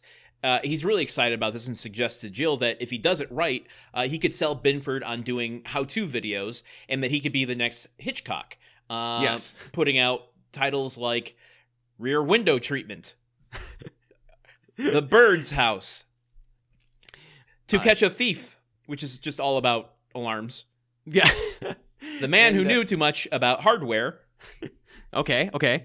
"Dial M for Molding," and of course, Rebecca. Rebecca, which is the name of the new tool tool girl who they get to replace Heidi when she goes on maternity leave. Mm-hmm. Uh, yes, and maybe Frenzy parentheses for fixing the carpets in my uh, in my living room, and North by Northwesting House. Westinghouse makes tools, don't they? Uh, appliances at the very least, and you got to Yeah, fix appliances. It, was a it was it, it was a bit improv. uh, but yeah, she so Jill, you know, Jill says like, well, Hitchcock didn't make, you know, Alfred Hitchcock didn't make uh didn't make tool videos, and Tim goes, no, Herb Hitchcock, the the most It was Herb Hitchcock. Durr. and so That's Tim a- starts, you know, it's, Tim starts reading through like a bunch of the a bunch of the different titles that Herb Hitchcock made. How to make a cabinet. How to repair a rock. How Just old? that one's out there. how old are these videos? How Also- to make it? Yeah. You know, you know, you know who could do with a video called "How How to Repair a Rock"? George W. Bush. Am I right, folks? Wow. Topical. How to make a table. How to make a table. Part deux. Uh, and she says, "Is that the one you made us watch on our wedding night?" No, that was how to fix a squeaky bed. I mean, the audience went ape shit. Yeah, yeah, yeah. They they were they were no, they didn't do it. They didn't do that. They did not just say that. They did do that. They I did. can't Well, they they did. They have three kids. They did that a couple times, and it took a total of six minutes. Uh, I I don't know. I can't ever be too surprised though about Home Improvement getting raunchy after the episode where Mark is referring to the the somersault contests that mommy and daddy have after uh, after they have a fight. That was pretty early on. It was no, it was like two seasons ago. It just feels like a very long time ago. Maybe, yeah. But then, but, but and then and then you know ju- like something like, "Oh, well, did you win?" Yeah, I won twice. Like that. That I don't know. Nothing can make me go woo more than more than that reference. that was that was peak woo for you. It's all been downhill since. Yes, Peak Woo. That's the uh, that's the new version of Peacock, the NBC app. Um, it's only get- for porn or saucy references on sitcoms. yes. Mm, we get uh, videotapes jumping out of the bag that Tim has, uh, transitioning us back to Harry's hardware, and Yes. uh, Tim is behind the camera and action. Yes. So Al is uh, Al is explaining and kind of doing an introductory bit for his video, and the the camera is just tilting back and forth and so such bad. I mean, like. Not even stylistic. It just looked like the guy had to adjust his uh, uh, weight for a second, and the camera tilts to the side. And furthermore, this is a prof- like Tim is directing the cameraman, but this is a professional cameraman who presumably knows what he's doing. But it's just all back and forth. Those of you listening at home can't see the way I'm tilting back and forth, but believe me, it's hilarious. Um, yeah, and Al's delivery is like oddly intense. It's like Al has kind of forgotten how to be on camera. Welcome to How to Sock Your Toolbox. I'm Al Borland, your host, Al Borland. Come with me to aisle one as we explore the world of screwdrivers. Uh, doing which, by the way, the world of screwdrivers sounds like it would be a primetime show on UHF. uh, the, or the world of screwdrivers sounds like a bar in Vegas that only sells you like eighteen dollar orange juice and vodka cocktails, but you can have different types of artisanal uh, artisanal orange juice. Nice. Uh, yeah. So they uh, so you know d- you know Tim calls cut. Okay, Al, you were great, and then Tim takes the cameraman over to where the screwdrivers are and starts giving him a lots of like very very intense micromanagey direction about how okay I want to start with a slow panoramic shot and then zoom in really close on the socket wrenches and then pan over to this and that. Yeah. Landon probably wrote down exactly what it is. I, so I did just- not. But Oh, uh. Al, Al protests that uh, it's getting too complicated, and then they only have two days to shoot this in. Yes, but uh, but Tim kind of just dismisses him and say like he has this this bit that he does a couple times. It's like, don't you worry about it, little buddy. Little Bupkin. And Little I'm Bupkin. like, where did that come from? That came out of nowhere. Uh, and I don't know why Al wouldn't just immediately tell him to fuck off.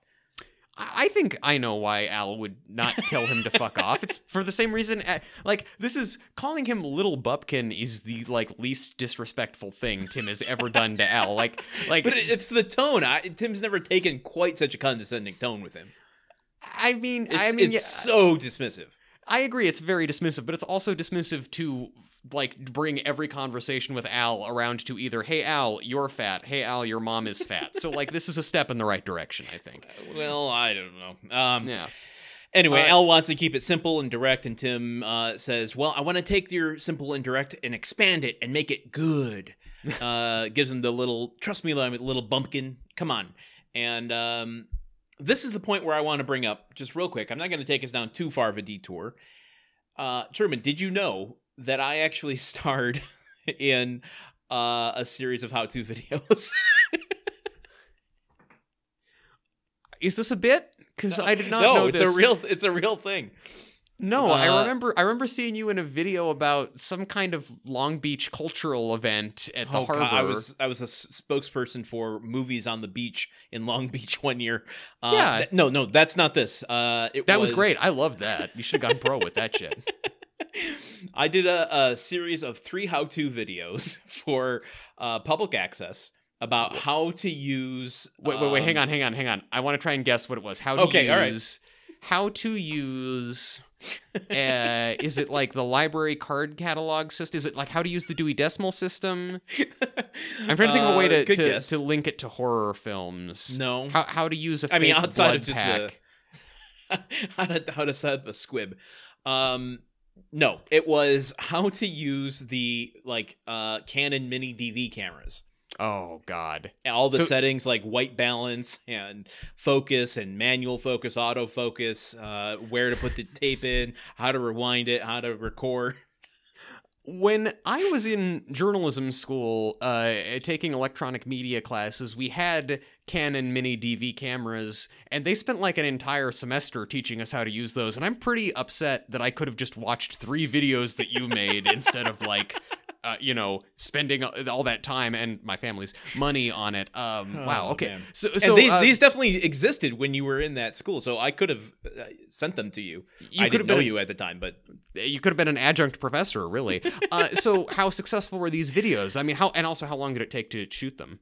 Uh, we improvised them. Uh, so it just took an afternoon. Uh, That's- it was me that's- and another host. Um, I was So- kind of play. He was the main guy, and I was playing the kind of asshole Tim Taylor character, but I was playing the assistant, not the whatever. But we don't need to go into the things that people are never going to see.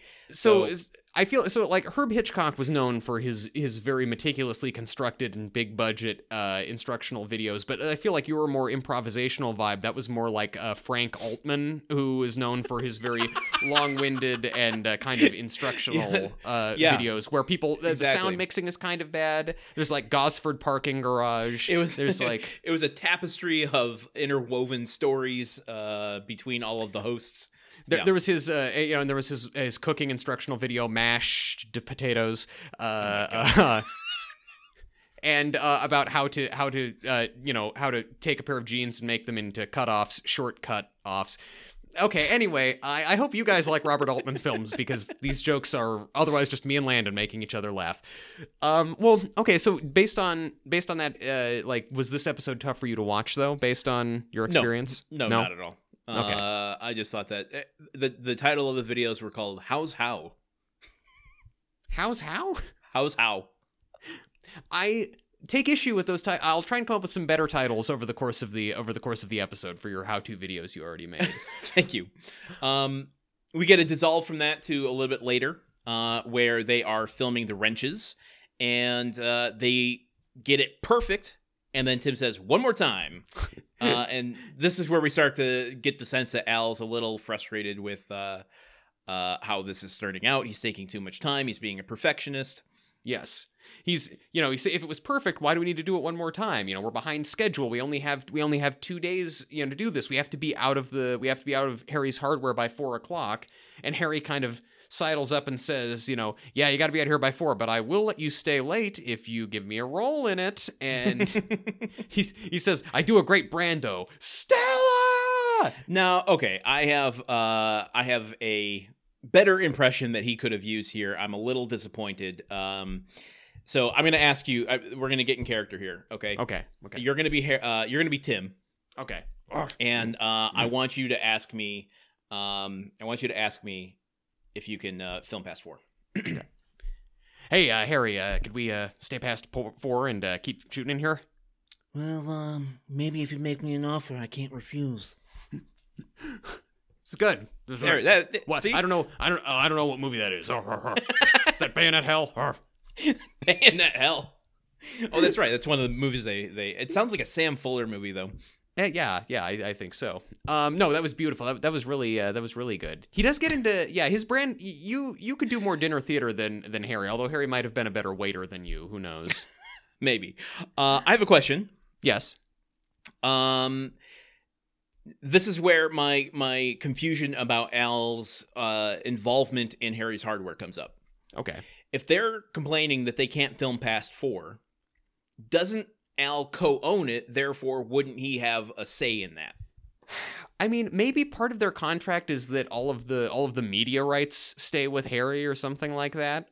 Or maybe or or maybe this is also an option. Maybe Al just forgot that he is a co-owner of this like, he's so wrapped up in what he's doing. Is yeah. Yeah, I know. know. I, I think. I mean, he is. Uh, as Mason's asking, is Al not a key holder? Um, yeah, I think he is. So it just seems silly to me that uh, that he would have to bow down to ask uh, Harry for permission. But I guess Al, maybe Al has a, a kink to be cupped. I mean, well that honestly, wow. That would explain why he has stayed on Tool Time for all these years, where he is constantly, where he is constantly being humiliated. Um, yes, it is. A, it is a real gatekeeper, uh, gatekeeper, keymaster situation though over there at Harry's Hardware. Makes me wonder about Eileen. Maybe she's the key holder. Mm, mm. Um. Anyway, we So- dissolve to a little bit later. They're filming Chisels, take 16. Yes. And this is my favorite moment of Al in the episode because he is he arms pressed up on the, the counter, his shoulders high. You could tell, you could just see the stress and frustration in his shoulders. And uh, he is just as he's going through this chisels, uh, or you finding the right chisel for the job is, and he just keeps looking off camera at Tim with these angry little asides, which are just so freaking funny to me. and and you know Tim eventually Tim eventually calls cut and he comes in to give Al direction and he says, "Can you try combining take 3 and take 6 a little bit of take 9 and then pretend that your mother left your father for a chisel?" And, and Okay, Al's go. like, "What? use that. Use that." Uh, but he can't because Miguel has run out of tape. And this is this brings us to our character actor who is uncredited. He has a line, he has a name, he has an action, and yet he's not credited. So uh ghost. a I- I- ghost. one of I, I want to say I think that we've actually seen Miguel in the past, and we came up with the same issue. Uh, I couldn't tell you what episode or what the situation was, but um, I feel like that was the case. Do you think that this actor is in the witness protection program and they they just like Maybe. I he's he's calling his case officer and he's like, "Look, I know I know that the mob is looking for me, but I got a really good role. I walk on on Home Improvement." Also- Uh, perhaps Do you think that I made this same joke last time he showed up and he didn't have a name or anything? Because I feel like I default Also- to witness protection program also when we don't perhaps know a name. Um, but so he goes he goes out to uh, get more tape, Oh. and then Tim uh, Tim. Tim says, oh, "Okay, we need to get some makeup," and Al says, "Oh, why do I do I need to touch up?" And he says, "No, but the uh, no, but the, the the tools are looking a little too shiny." And so he goes outside and starts looking for the makeup person. and this is the only part part in the episode. I'm not going to make a big gripe about it, but just eh, from a reality perspective, it makes no sense. Why Tim knows there's no makeup person for the tools, that there's no makeup for the tools. Why is he going outside? I, Why is he uh, pretending this is a real thing? Well, there was there is a crowd of people visible outside the store who we later find out are customers waiting to get in uh, Yeah. once the store reopens. I assumed that it was like no, that Tim has just closed the set, but there's an entire film crew out there, all all working at Tim's uh, beck and call. Just local four channel news, uh, channel four local news is what I meant to say. Uh, Yeah. Out there to to see get a behind the scenes. Uh, what was God? What was that '90s uh, enterta- Entertainment Tonight is out Oh, yeah, there yeah. looking for a behind the scenes glimpse at Tim's uh, first directorial debut. yeah, John Tesh is going to interview Tim and then do a song. Uh, but so Okay, so Tim uh, just just as a pause, I honestly, c- considering that we've heard John Tesh's uh, uh, NBA basketball theme, I would love to hear him do a rendition of the Tool Time theme song. what just John Tesh grunting into the mic. No, the Tool Time theme song, the grunt Oh, theme. do. Oh, yes, yes, yes. Okay, I would like to hear that. Yeah, his his take. I think it, I think it would be a banger. I would also like to hear John Tesh grunting into the microphone. Let's be honest. I want that too. Um so but Tim goes outside and then Al turns okay, uh, Landon, do do we want to do should I be Al and do you want to be Harry again for this Yeah, yeah, for this okay. bit? Yeah, okay. yeah. All right. So, Tim has just left and Al is in distress. Yeah. Harry, Oh, Harry? uh, sorry, eh, give me the line again. I, sorry, I was I was getting into wow, character. Landon, how many educational films did you star in? Uh, I'm I just I was Sorry, I'm was method. I need, really need to live the part before I get into it. You know, you know when Christian Bale like lost his shit on the set of Terminator Salvation. Like this is, folks, this is what I deal with every other week. Tom Cruise just did that. I know you weren't on Twitter recently, but Tom Yeah, Cruise you're not- just did a thing. Yeah, you're not wearing a mask either. Okay, Yeah. Harry. It's it's the, the thing is, it sounds like there's another line coming. No, And it doesn't matter. Harry. okay, he goes, uh, uh, Harry. And he goes, "You talking to me? You talking to me?" See, That was worth the wait, I think. The thing is, Harry is so bad at the impressions. Yes, yes, he's so good, but he's he's trying so hard, and he's auditioning every moment throughout the episode, which I think You is talking to me? that's good. I would I would I would put you in my tool video right now. Um, The but- thing is, but- the people who can't see my face, which I don't also think is very good, uh, it goes hand in hand with with the voice. So, like, if you just hear the voice, it doesn't sound like De Niro at all.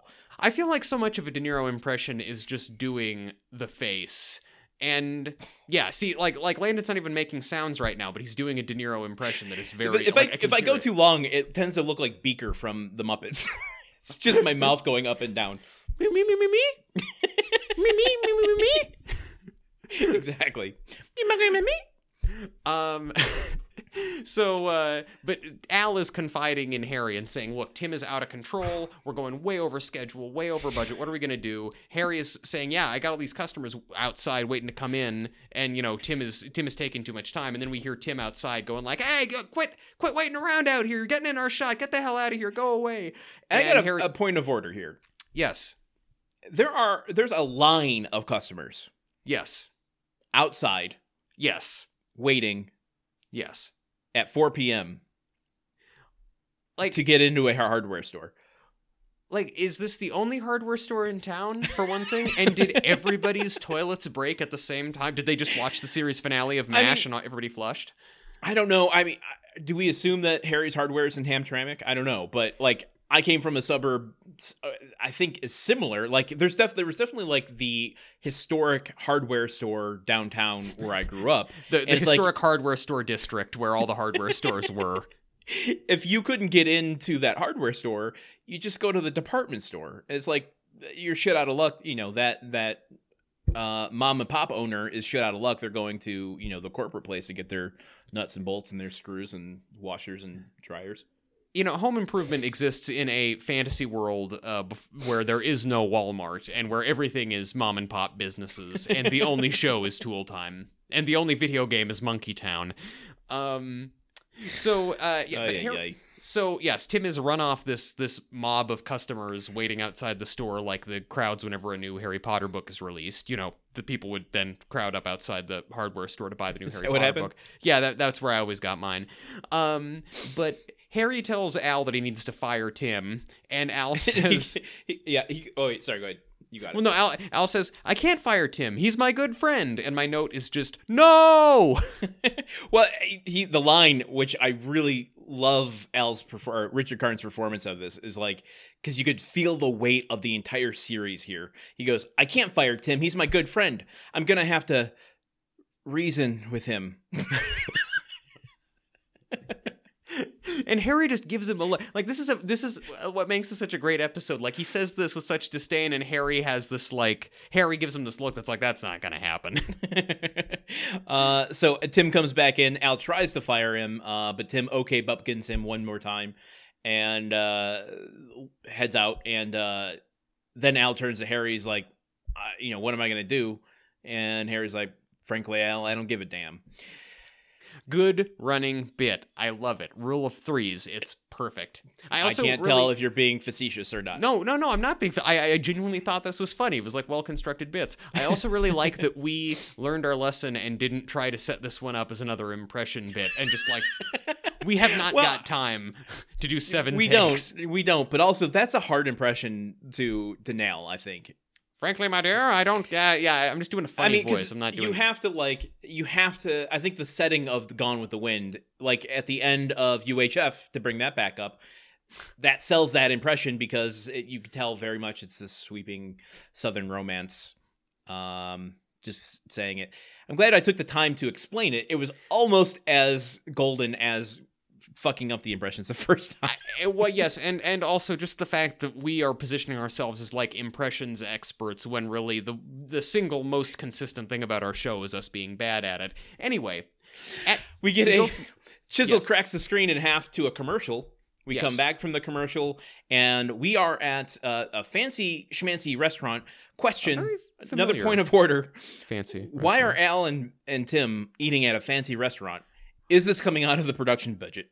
I, I honestly think it is. I kind of love that this scene was set here. I, lo- I I think it was probably Al's idea. Like, oh, if I'm gonna fire Tim, I have to take him out to a nice day. Like Al read this in a management book or something. Public place, yeah. yeah but yeah they're at a fancy they're drinking wine they have like nice food in front of them i i don't know i i, I liked this i really liked that Yeah. they went there and i also liked that we get into the scene and al kind of right away like just asserts himself like i was really scared that the rest of the scene was going to be just al trying to pussyfoot around it and Yeah. tim and more humor out, coming out of tim like just being ignorant of it or not listening but al you know was talking about yeah, you know, Tim. Well, Al is saying, you know, we're really behind schedule. I, what are we going to do? I think we need to make a change. And Tim is saying, yeah, you should talk to the production company, ask them for more time and more money. And Al says, More no, time I, and some more do re mi. Mm, yes, yes. I for, I forgot about his his his beautiful industry lingo. Um, but then Al uh, Al just says, "No, I was actually thinking we could get a new director," and it was just immediately like. "Wait, Where was this Al all these years? This Al who is open about about getting what he wants. Yeah, I- I, like seriously. this assertive Al. And Tim's like, "You're thinking of fire me?" And Al's just like, "You've given me no choice." He's being very rational. I, I actually, yeah. I really love this turn to now. Yes, yes. You know what? I, it, it probably what it is. He had some he had some chicken piccata and a couple glasses of wine, and that gave him the gave him the, the, the juice that he needed to uh, to assert himself. But so yeah, they get it. So you know, th- there's this back and forth, and Tim saying that Al's got all the wrong ideas, and and Tim just wants the thing to be good, and Al counters, well, they asked me to do it because they like my style. So then they get into a big fight over who's going to pay the check. The Yeah. snooty waiter. This is the same restaurant that, that they went to uh, when you know Tim's shop teacher who's dating Yes. his mom. They caught him there with the anyway. Yep. The same snooty waiter is there as well. My Comes favorite character actor from last last season. Did you like him as much in this episode? Not by any fault of his. I just felt like the scene they gave him was much less funny. Yes, certainly. Um, Uh, but I do I do love the the very first line, and it it teased me a little bit with like, oh, I'm gonna get more uh, more from this. He starts his line out by you know bringing the uh, the dessert tray right under their noses, and uh, he goes, "May I tempt you with some alluring creations from our pastry chef?" And I. My note was, I want to be tempted by some alluring creations. what, so even though this episode had so much setting at, at Harry's Hardware and there were no donuts there, we did get baked goods in another scene. it's true. We will always be Um, made hungry by this show. Antonio, uh, yeah, is the name of the character. Uh, the waiter, and it kind of goes downhill from there. They're already in the middle of an argument, and there was it was poised for him to insert himself in a funny way. They just didn't play with it. I guess you know you have to cut corners somewhere, but it's like why why bring an ace to the table if you're gonna you know fold immediately? well, you know, I'm sure that I'm sure that the director wanted the scene to be very big and very intricate, but then they only had one day left to finish shooting, so they had to make an artistic compromise. But Andrew was fired. He was trying to be too much like Hitchcock. Yes, yes, Bud Hitchcock, the noted uh, sitcom director. Um, but they uh, yeah, they get in a fight over who's going to pay the check, and Al storms out and he knocks over the entire pastry tray. Now, does he knock over the pastry tray in such a fashion that the pastries get all over his shirt? No, and that was just kind of. I mean, I guess it's not very interesting. I just was expecting that to happen, and it didn't. Um, but then Tim, but then uh, you know Al leaves, and then uh, Tim is starting to settle up the check, and then uh, the waiter whose name you just said uh, that I forgot, uh, Antonio. Antonio grabs the bill and says, "I'm just going to add several desserts to your bill." And I kind of love that for once Al fucks a thing up, and Tim has to pay for it. That you know Yeah. that was just a little satisfying. To yeah, me. yeah.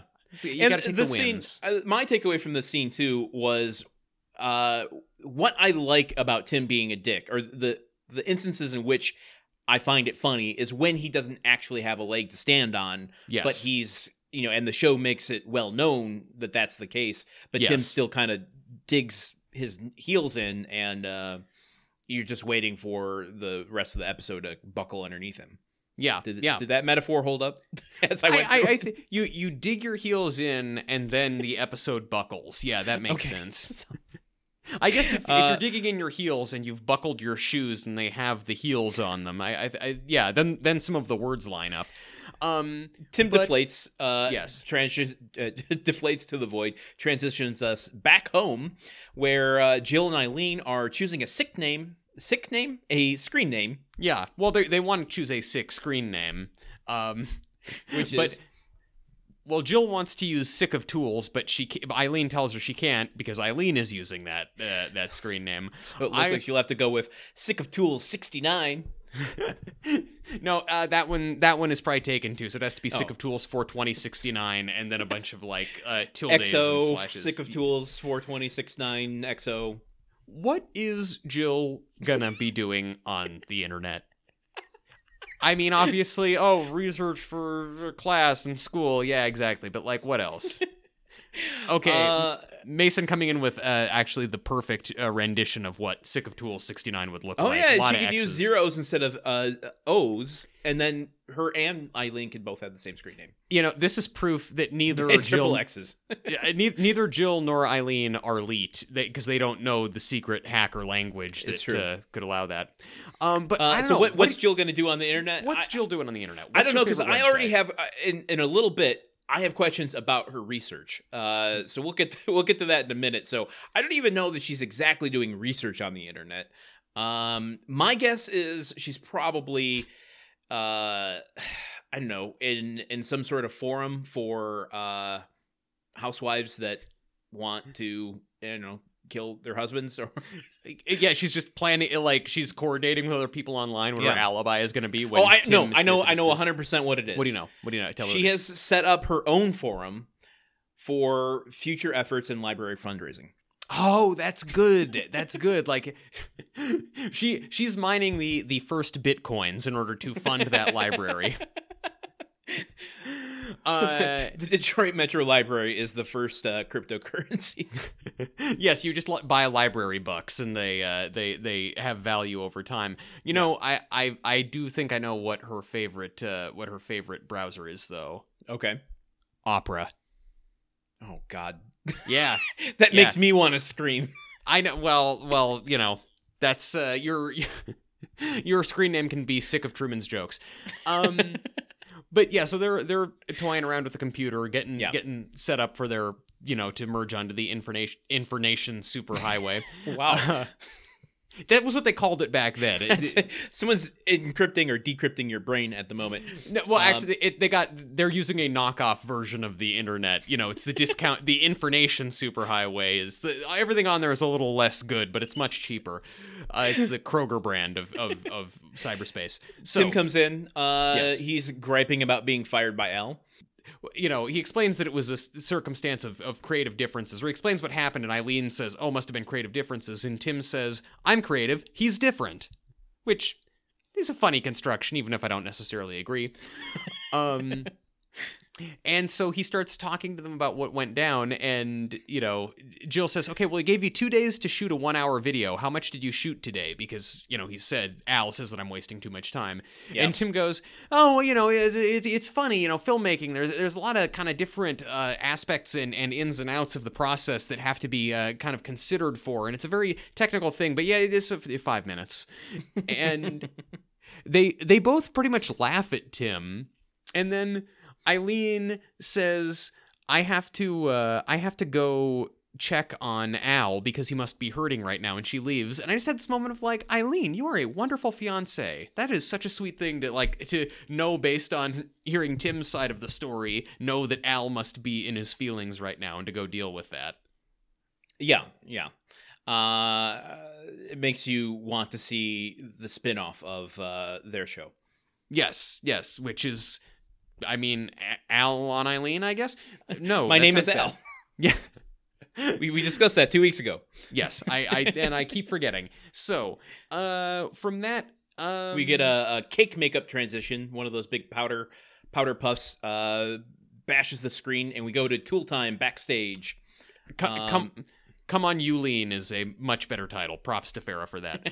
um, yes. So at, backstage at Tool Time, where uh, yeah, they're getting ready, and uh, they're both very terse with each other. Like I, I, Tim says something like, "Well." Should be a good show today. And Yeah. Al goes, Yes, I always enjoy Sealant Week. Again, just really perfect performances between the two of them, and I like Yeah. that the scene starts with Heidi setting the the stakes of like, uh, we have one minute to air, and then all of a sudden we see them together, and you're like, oh, okay, these two have to deal with this on stage. This Yeah. is going to be funny. yes. Um, and it is. yeah, I always love Sealant Week. Does everybody know what time it is? They walk out on stage, and um, it is Sealant Week. Yes, and it is tool time, by the way. That's what time it tool time. Yes. And Tim says, Today we're talking about cocking. And my note on that is just yes. Not that I love cocking. I just I- mean, if Home Alone came out in 2020, there would be a show called Talking Cocking afterward. Yeah. Yeah, if if if well, if Home Alone came out today, it would definitely be a prestige like ten episode series, and Yeah. yes, there would be Produced you know, by A24. God, ugh, really violent things happening to those uh, to those wet bandits afterwards. Still has Joe looks, Pesci looks though. pretty. Yeah, Um, so they uh, for Sealant Week, they uh, have brought a guest onto their show. hmm Yes, uh, Felix the Master Plumber, and as he comes out, a weird kind of hornpipe version of the Tool Time I theme plays. What is this? It's a great rendition. It sounds like the Grunt Creep is out for a Sunday stroll with the Pink Panther.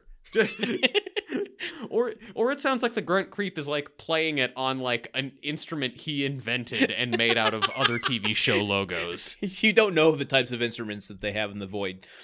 Yeah, music is totally different down there. They have they there are so many notes in a scale. Um, and they all transform into things. Yes. I was, well, no, I was gonna, I was gonna pose the thought of, out of all the transitions we've seen on the show, uh, who would be in the band? Ink's wife driving that car. Um, what would she play? she would play the slap bass, I think. We would have, of course, the the uh, singing sun. Mm, oh yeah, the singing sun on lead vocals, the singing moon on backup vocals. Um, God, I'm trying to think. Yeah, grunt, uh, so is the grunt creep the manager or is he like electric he's, the, guitar? he's the Phil Spector for sure. okay, so he's so he also shoots somebody by accident. he just he pulls out from his little uh, chest tray a, a big afro and puts it on uh, before he starts producing. And then I'm trying to think who would be playing the drums. Um, probably, um, one of the K and B construction guys, I suppose. Uh, well, you know, we did have karate feet uh, in one of the karate episodes, so Oh, maybe. so j- just two feet smacking smacking the drums like that. and then the backup dancers would be the Freddy Krueger lookalikes from the Halloween episode. We're talking about uh, Felix the plumber. that turned that turned into some real Pee Wee's Playhouse shit at the end there. That just be insane. So yes, uh, th- yeah. So Felix comes out. They start talking, you know, and Yeah. and Tim is rambling on and on and on, kind of in the way that Landon and I do all the time on this Yeah. podcast. And then uh, Al starts trying to move the show's schedule along in the way that maybe a third co-host would if if, if we had one. And I have, I have a question for you. Yes. Uh, we've okay. So this isn't. I'm not going to move this along. we this isn't character actor corner because we've seen Felix the plumber many times at this point. But I have an important question for you, uh, Truman. Yes. Since we've seen uh, uh, uh, Felix so many times, um, I'm curious. Now that he's on Tool Time, which of the two do you think he prefers? Which of the two hosts? Yeah, Mm, I think he prefers Al because I, we know that Al is a master contractor and electrician. So, because Al actually works in the building trades, unlike Tim, who is just a salesman who got a show, I feel like Felix takes Al more seriously. And I think that's part of why Felix gets so upset with Al later on, because it's like, Al, this is not you. I I tend to agree with you. I I if I had to put it on record, I would have to say that Felix is an Al fan. I- Well, that being said, I feel like you ask that about almost anyone in the universe of the show. It's pretty clear that everyone likes Al better than Tim, with the exception of Bud and not. I don't even think Jill. I think Jill likes Al more than she likes Tim. I'm wondering if I'm literally the only person I wrote that joke for. wait, wait. Okay, g- give me the joke again then, because if I missed it, I think that Felix is actually an Al fan. The the actor who plays Felix is named Al Fan.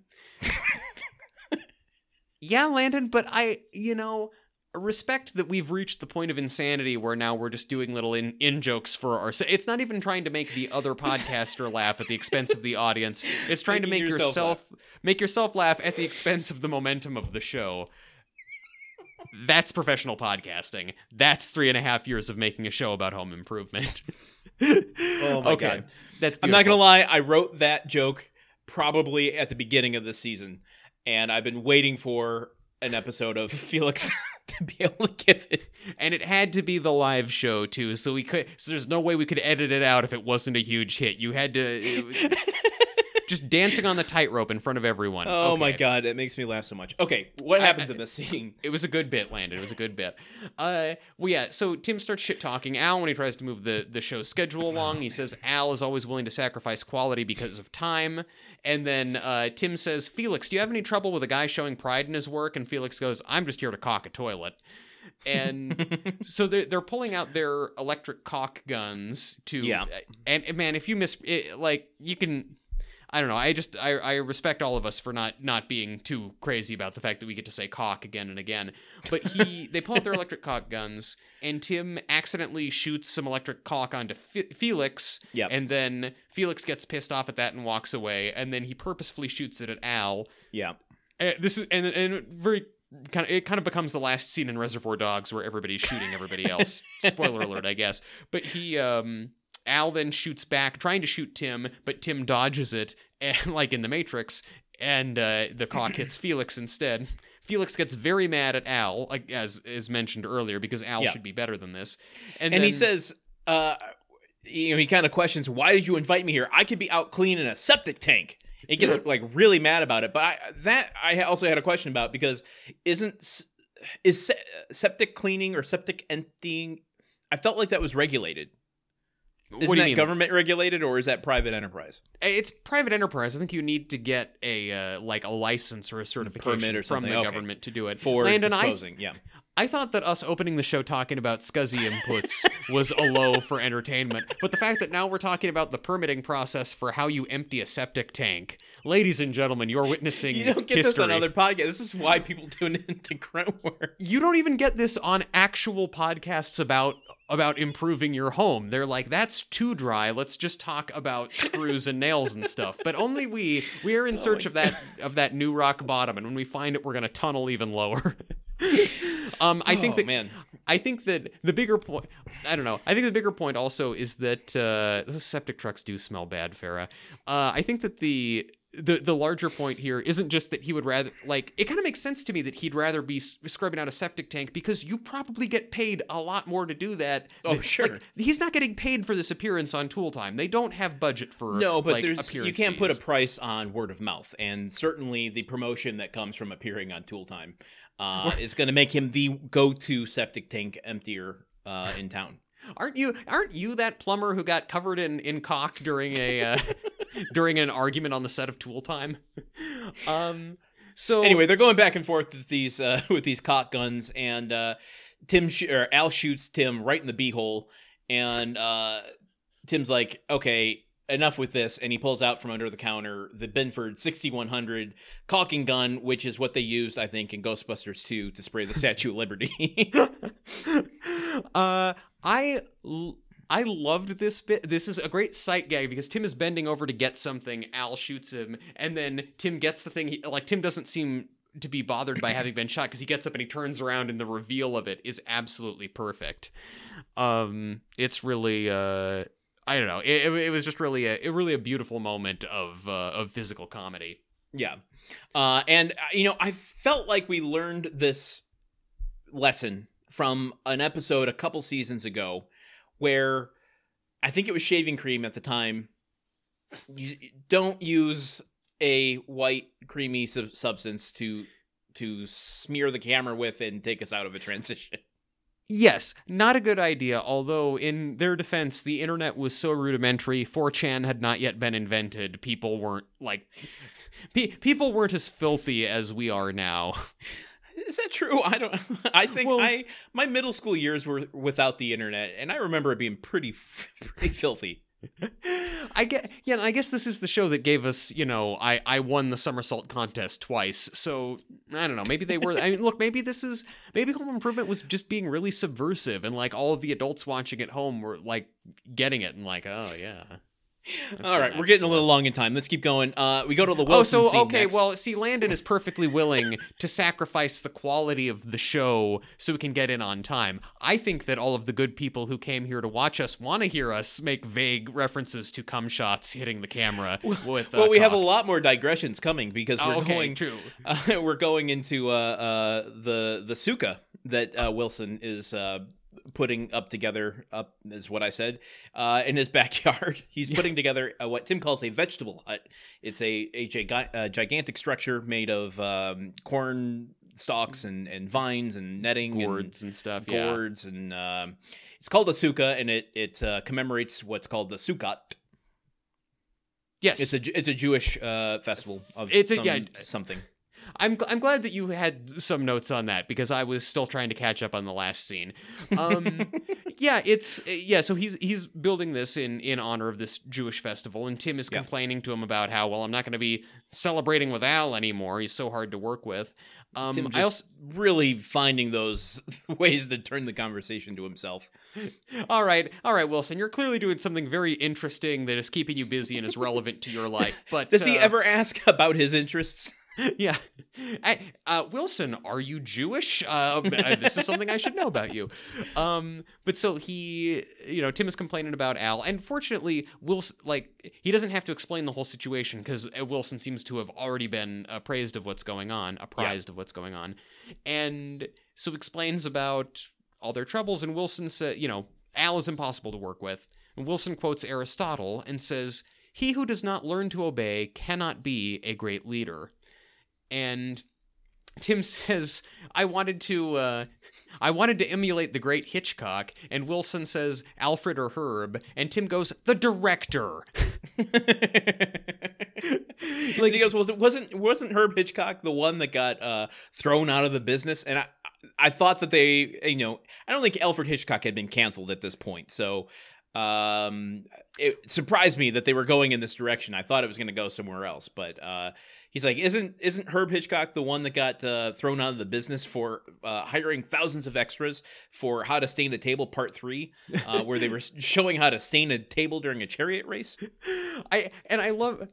I, don't- I I I love it. I love so much first that everybody who Herb Hitchcock gets mentioned to immediately knows who this fake person is and is very well versed in his work. And then also the fact that like yeah, I, don't know, the the ridiculousness of the of him, you know, uh, of of the amount of budget he puts it but also just the fact that that that Herb Hitchcock is basically like Tim is like cursed almost to become Herb Hitchcock. Like that that Yeah. that there is this that Herb Hitchcock is like the archetype that Tim now embodies. I really love that. and then also that that Tim like and to hear Tim do talk do, you, do you think do you think herb hitchcock was filming something on tim's roof and he f- fell off and died and tim had to assume the role of of herb hitchcock yes, he finds himself like going bald and all of the clothes in his closet are just black suits and he can only enter a room by walking like a silhouette of him appearing and then him stepping up into it while a little oboe song plays. Again, Oh more God. deep cut Hitchcock jokes.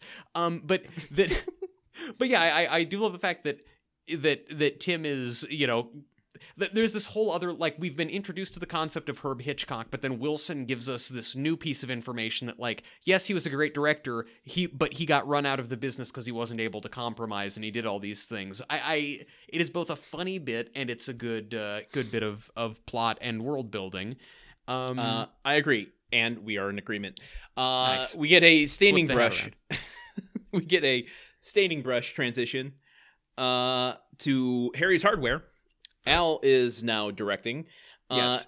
I want to point out they've got this like really interesting bit of technology where there's uh, Miguel with the camera, and they uh, Tim had it when he was a director. Now Al has it. This like little remote control antenna uh, uh, monitor in their hand, like a, a mobile monitor, which I thought was pretty cool. Yeah, I I feel like we don't really we only just kind of got that technology in the actual film industry like 5 years ago or something Right. and but back then they had mobile video village just, you know, in the palm of your hand like like uh, Dick Tracy's uh, uh you know radio watch.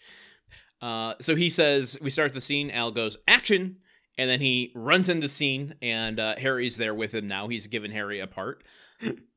And both of their faces are like so close together so and close. both in frame and they're both doing these very over the top perform i like harry more in this episode than i have in any Me other too. episode the fact Me that he's too. this weird eccentric hardware store owner who really really wants to be an actor I, I hope they run with this for every other episode it's so good Uh, and he he's now been given that taste of the limelight, and he's becoming a bit of a diva after they they cut the shot. Uh, Harry goes, you know what? I I want to end this whole video with a song. I just I want a song. It's gonna there's gonna be a song if we're gonna keep shooting in this uh, hardware store. And Al is like, no singing, no dancing, no ad libbing. We're done. We're keeping it simple. yeah, and so Harry Harry goes storming off, and and Al is getting set up for the next take, and Tim comes in, and he just says says to Al, "Hey, you know, I'm, uh, you know, I just wanted to say, you know, I'm sorry I tried to." Uh, I'm sorry that I got so over the top about everything, and I'm sorry I tried to overrule your creative direction. Uh, you know, I I'm wish you all the best on this. I didn't write down exactly what he said. Yeah, but he doesn't actually ever apologize here, but he acknowledges all of it, which I thought was kind of interesting. And you know, there's a moment after all of this where Al kind of accepts it, and Tim goes, "I'll get out of here. I'll walk away." And Al goes, "Uh, you know what?"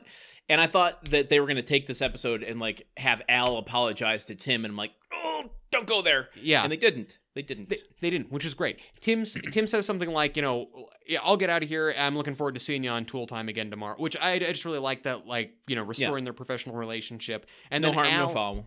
Al asks Tim for some advice on how to do this next shot, and mm-hmm. Tim kind of comes back in and he starts going way over the top with a bunch of Herb Hitchcock stuff about how we can do all these intricate shots of the wrenches and the hammers and stuff. And then he catches himself and sees Al giving him the side eye and says, "Actually, no, your idea is better. Okay, so here, what I think we could do is this and this." And then he, I, I, I don't, I don't know. I think part of we have been so abused by this show but I just it really like made ju- I- just seeing Tim was- just like, Tim and Al was- just helping each other out. It's so Yeah. refreshing. it was a deft touch to just have Tim recognize what he's doing in the moment, give a subtle answer that satisfies the both of them, and then we see something I don't think we've ever seen on Home Improvement before. Uh, Harry comes back out and is in diva mode, and uh, he's like, "I'm telling you, I'm I'm walking unless I get a song." And Tim goes, "You know what? No, I think that's a good." A good uh good idea harry and then he like gives al a wink and i'm like Are they gonna prank together? I mean, the prank is pretty, you know, weak sauce, but uh just to see them team up, I'm like, oh my god, uh show me more of that, please. Uh, the Avengers have assembled at last after six seasons. Yeah, like they. See, I don't know. I feel like I, I'm the, I, the last time I've seen Tim really like t- Tim cooperating with Al in that way. I think was probably seasons and seasons ago when when Tim is staying with a roomie for improvement, where Tim has been staying with Al, but then that cute girl across the hall comes over and Tim is talking up how great Al is on the show and everything. Like that's, I haven't Yeah, seen yeah.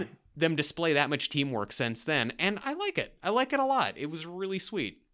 I mean, yeah, but that, I mean, that certainly fits in this vein too. But I, there's something about the like wink. I'm I'm taking you into my confidence. We're we're Mm. t- working together to against somebody else, particularly Harry, which uh, was cathartic to me.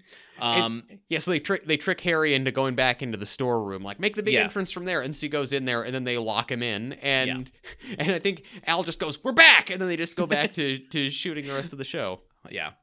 Uh, we get our stinger, which is uh, in the living room. Jill and Mark are on the computer. She's loaded all of her research into it. Now, I got this is where I want to point it out. So, she's loaded her research into the computer. Yes, Mark says, uh, just all you got to do is press F9 to conduct the calculations. W- What calculations? Well, the she's calcul. research. She's Yeah. a psych student. Yeah, it's you have to calculate all the psychology. You know, you you do the calculations to find out if you're crazy or not. That's how psychology works, oh, Landon. Got it. Gotcha. okay, I haven't Freud- reached that level. Freud times feelings divided by your relationship with your mother equals sanity. I see. I see. I, I, I thought you were in therapy. You don't know this stuff. What's where does the phallus formula come in? Oh well, that's uh, that's that that's higher level stuff. You need Oh. you actually need you need a second scuzzy input for that, and uh, Definitely sounds uh, appropriate. Uh, but then he that's- says, that's what Tim that's what Tim crashed the the com- the last computer with was trying to download the phallus software. uh, then he says, uh, Mark says, you got to save your work or else you lose all your work. Uh, save it or else you lose all your work. And of course, you know, not that this is some big setup. You know exactly what's going to happen. You just don't know how. Yeah, that's where that's- suspense comes in. It's it's like a Columbo episode. You know who did it. It's how is Columbo gonna catch the guy? So Jill presses F9. The laundry goes off. Uh, she gets up to go deal with the laundry, and Tim walks down to see an empty uh, computer, and he's excited because he's got Monkey Town uh, on CD-ROM that he's about to play. he just he had it with him. He just carries Monkey Town around with him in case he comes upon a computer. So he he puts the CD in, and the Monkey Town. I get it. It just song.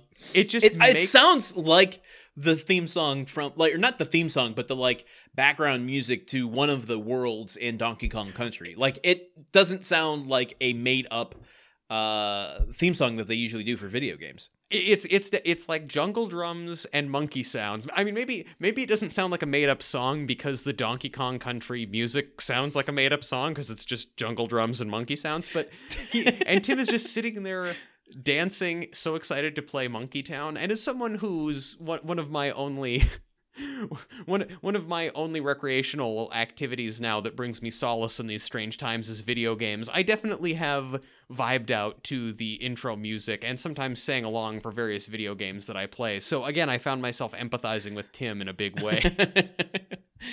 um so okay now we're gonna we get a little glimpse into what monkey town is the the activities you can do Yes. um tim or jill comes in and uh she you know obviously gets pissed that he's lost uh her calculations her research because Yes, her- it never got saved yeah. and he's like no no just wait a minute i just uh finished picking the lice from my sister and i'm about to become the mayor Yeah. uh, which happens all in a matter of seconds. So, what's the leveling up system in this game? I mean, is is it maybe like how many grubs you pick out of their skin, and then you like level up to mayor, and then you can be like, you know, state senator of Monkey Town, and then Chancellor, president. Galactic, uh, uh, Yeah, king, word? Ambassador. uh, king of the jungle is the highest level. Is this how Planet of the Apes starts? yeah, it also yeah the, the apes are all virtual, and you know Tim Tim causes the singularity by playing uh, playing Monkey Town. I also love that Monkey Town is both a like it seems to be both like a first person game where you can really get actively involved in picking the lice out of somebody's fur but then it also kind of becomes a strategy and a management simulator where then it's like you know who's the comptroller is, of monkey This is Rockstar's next uh, next game. yeah exactly exactly um Uh, so she presses a few buttons and um, the monkey dies. And she says a line.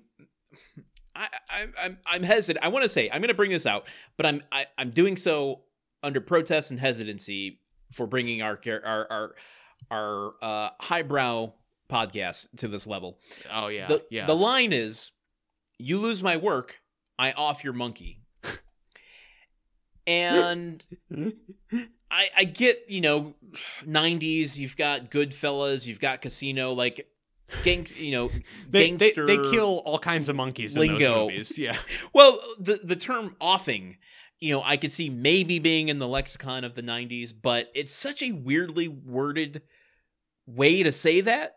I off your monkey. That I, I'm just asking. I'm just putting it out there. Do you think that's some sort of weird Disney right sex in the dust sort of way for the writers to make a hand job joke? I kind of think. I mean, I I I, I kind of do, and at the same time, it, the bit itself doesn't make sense. That like you've deleted my work, therefore I give you a hand job. That, that like that right, right. the one does not follow the other. But I do think that the '90s there there was never a more fertile ground for jokes about a monkey being a penis than that than that point in time. There was Sprockets on SNL and oh, would Right, you like to touch my monkey? And Right. then there was the oh, movie Monkey. Bone in like 1999, which if you just watch the trailer for Monkeybone, there are like three different jokes about like I gotta go choke my monkey. I like saw that in the theater. oh Landon. How was it? Uh, because honestly, watching the trailer for it, I was like, you know what? I kind of want to watch this. I kind of want to watch this with Landon. In fact, Uh, I would watch that for a bad movie night for sure. Uh, okay. my memory of it was Chris Kattan's good at, at physical comedy. And Brendan Fraser is just a natural, obviously. um, anyway, we go to the outtakes uh, where uh, Hitchcock. Oh, beautiful, beautiful. Why didn't I Sorry, think of that? that came came into the chat right at the last second. oh my god, Hitchcock. I'm glad you got it under the wire because that is way better than any of my titles. Dendrobium. Um, I don't, I didn't uh, equate who that is name wise with the screen name, but Yeah. Dendrobium uh, dropped Hitchcock, which is perfect. That's That's, that's the, the perfect that's name. 10, 10 chef kisses. Mwah, mwah. Standing up before Spartacus. Yes. Uh, So- beautiful. yeah. We get our um, outtakes. Brad flubs uh, Fuzzy for Scuzzy Port, and uh, Tim dances extensively to the Monkey Town theme song. Now let me say, I am I have never been a fan of extended Tim Allen mugging for the camera bits. Watching this final outtake of Tim Allen doing the monkey dance, I I was laughing so hard. I, I just like something because it's like clearly Don't forget, we have a fact checker here that can tell whether or not you No. were actually laughing so hard. No, because the fact checker was in the kitchen and I said, "Honey, come back in here and watch this." And I rewound it so she could see, and I think she laughed a little too. Uh, yes, yes, it, it's verified in the chat that this happened. then I have to ask you a question because I, I wrote a, a question here to ask you, which is, would you say this theme song slaps? The the Monkey Town theme song, yeah, I'd, Yeah. I'd say it slaps. I'd say it slaps. I Okay. I, I give it I give it I give it uh, uh, seven out of nine slapitudes. Um, That's a weird rating system you've got there. it's it's oh that's the weird thing. Not that we're Yeah. just not that we're trying to gauge the quality of the Nope. fake video game about monkeys Not uh, theme song. But Ti Tim Allen like clearly they just told Tim Allen like yeah do a, do a monkey dance, and so he's sitting there and he hasn't really thought it through, and he's not really fully committed to it. But so he's kind of jerking back and forth a bunch, and then he clearly gets the idea like he's clearly thinking like what do monkeys do? What do monkeys do? Oh yeah, they eat bananas. So he's like dancing around and just like mimicking peeling a banana and eating it. And then he's like, what do monkeys do? They eat lots of bananas. So he does unpeels the banana again and eats it. And then he unpeels a third banana, and then he's finally and then he just gives up. And he sits there like, I don't know. Just started. I need to think more about what monkeys do. And I um I was energized by that. That that that just car- that's gonna carry me on to heaven. Thinking about Tim Allen trying to do a monkey video game dance. Um, that's surprising to me. Oh, Yeah, that I, brings I us was to the too. uh the Wind Dancer logo. The episode's over, sir. Um, we have one more uh segment on our show that we do, Ah, yes, of which course. is called the uh, grunt count. I love that we're never going to stop doing the sound effects for that. Landon, what do you think Mhm. the grunt count is for this episode? I got to be honest. I am just taking a stab in the dark here. Uh, I You're gonna, realize and you're going to off a monkey with that with that knife. because there are monkeys in this. You know, Monkey Town is in this because he can get excited for directing. I feel like it's not zero. Even though if I thought back onto the episode, I don't remember any. So I would. My instinct is to write zero, but I didn't. I'm taking a stab in the dark to say that there are three. Incorrect, Oh my Landon. god! If you say zero, I'm gonna lose my mind. Like, oh, okay, now you know how I fucking feel during the ER game every day. Uh, yeah, it's it's zero. There were What? no there were no there were no grunts in this episode, dude. That is unfair. I I really when we started this show, I really assumed that this segment would always be pretty interesting, but I feel like the deeper we go, the show is mocking us and like, oh, your whole show is about counting the grunts. Well, we're gonna stop doing it then. Um, so instead, you have to play dumb games about which character actors were on ER. But uh, yeah, no, no, no grunts in this episode. Uh, wow. I know Uh, it, that seems uh, it just it's, it seems intentional that they're fucking with you that there's no grunts in an episode where he's playing a game being a, a primitive person I mean, person. Mon- monkeys are persons too Yeah, yeah, exactly. Well, you know, uh, Clarence Darrow would say as much. Um, Yeah, it's uh, it was it was a, it was a shock to me that there there was no grunting in this when Tim is uh, Tim is trying to embark on this new career path. But I don't know, maybe I don't know, maybe Herb Hitchcock was anti anti grunting. Maybe Tim is following in his footsteps in that way. Oh my goodness. Um. Well, that brings us to the end of the ap- episode. Uh, I guess The end of the app. the end of the app. Um, we can take some time here. I guess we can always uh, edit this part uh, down if we need to. But uh, I guess let, let's open it up uh, to the people who've been listening. uh, Mason had to, to leave, but if anybody has any questions um, for us, we can answer them or comments on this. Uh, we can now. Now's your chance. Get it in or don't. And, and everybody out there in the audience, look under your seat, and if you find, you might find a gift certificate for a brand new car. uh, but I just want to thank everybody for joining us uh, on our first live stream. I think it's been somewhat successful. Uh, Yeah. I'm surprised that technology hasn't failed us halfway through. Yeah, I'm I'm surprised technology hasn't failed us, and I'm going to be honest. I'm surprised this many people showed up. This is genuinely, uh, genuinely encouraging. I know. Uh, what- thank you. I think it's. I, the the Discord is telling me the numbers. I think it's saying somewhere close to about thirty to thirty five thousand people. Whoa! Oh my God, that's that's well. Okay, that's actually a little lower than I expected. Oh well, we do have we do have one question that just came in uh, Okay. here in the chat, uh, and it is if we could go back in time and cast anybody as a Home Improvement guest star, who would we cast? Hmm. Wow. Um, I mean, I mean, is this a, a time? Do I have like a, a time machine where I could take someone from current times back to the '90s with me and put them in an episode? Joaquin Phoenix, you're up. well, he was in the '90s. yeah, but but he's crazy now. like that's that's the good shit.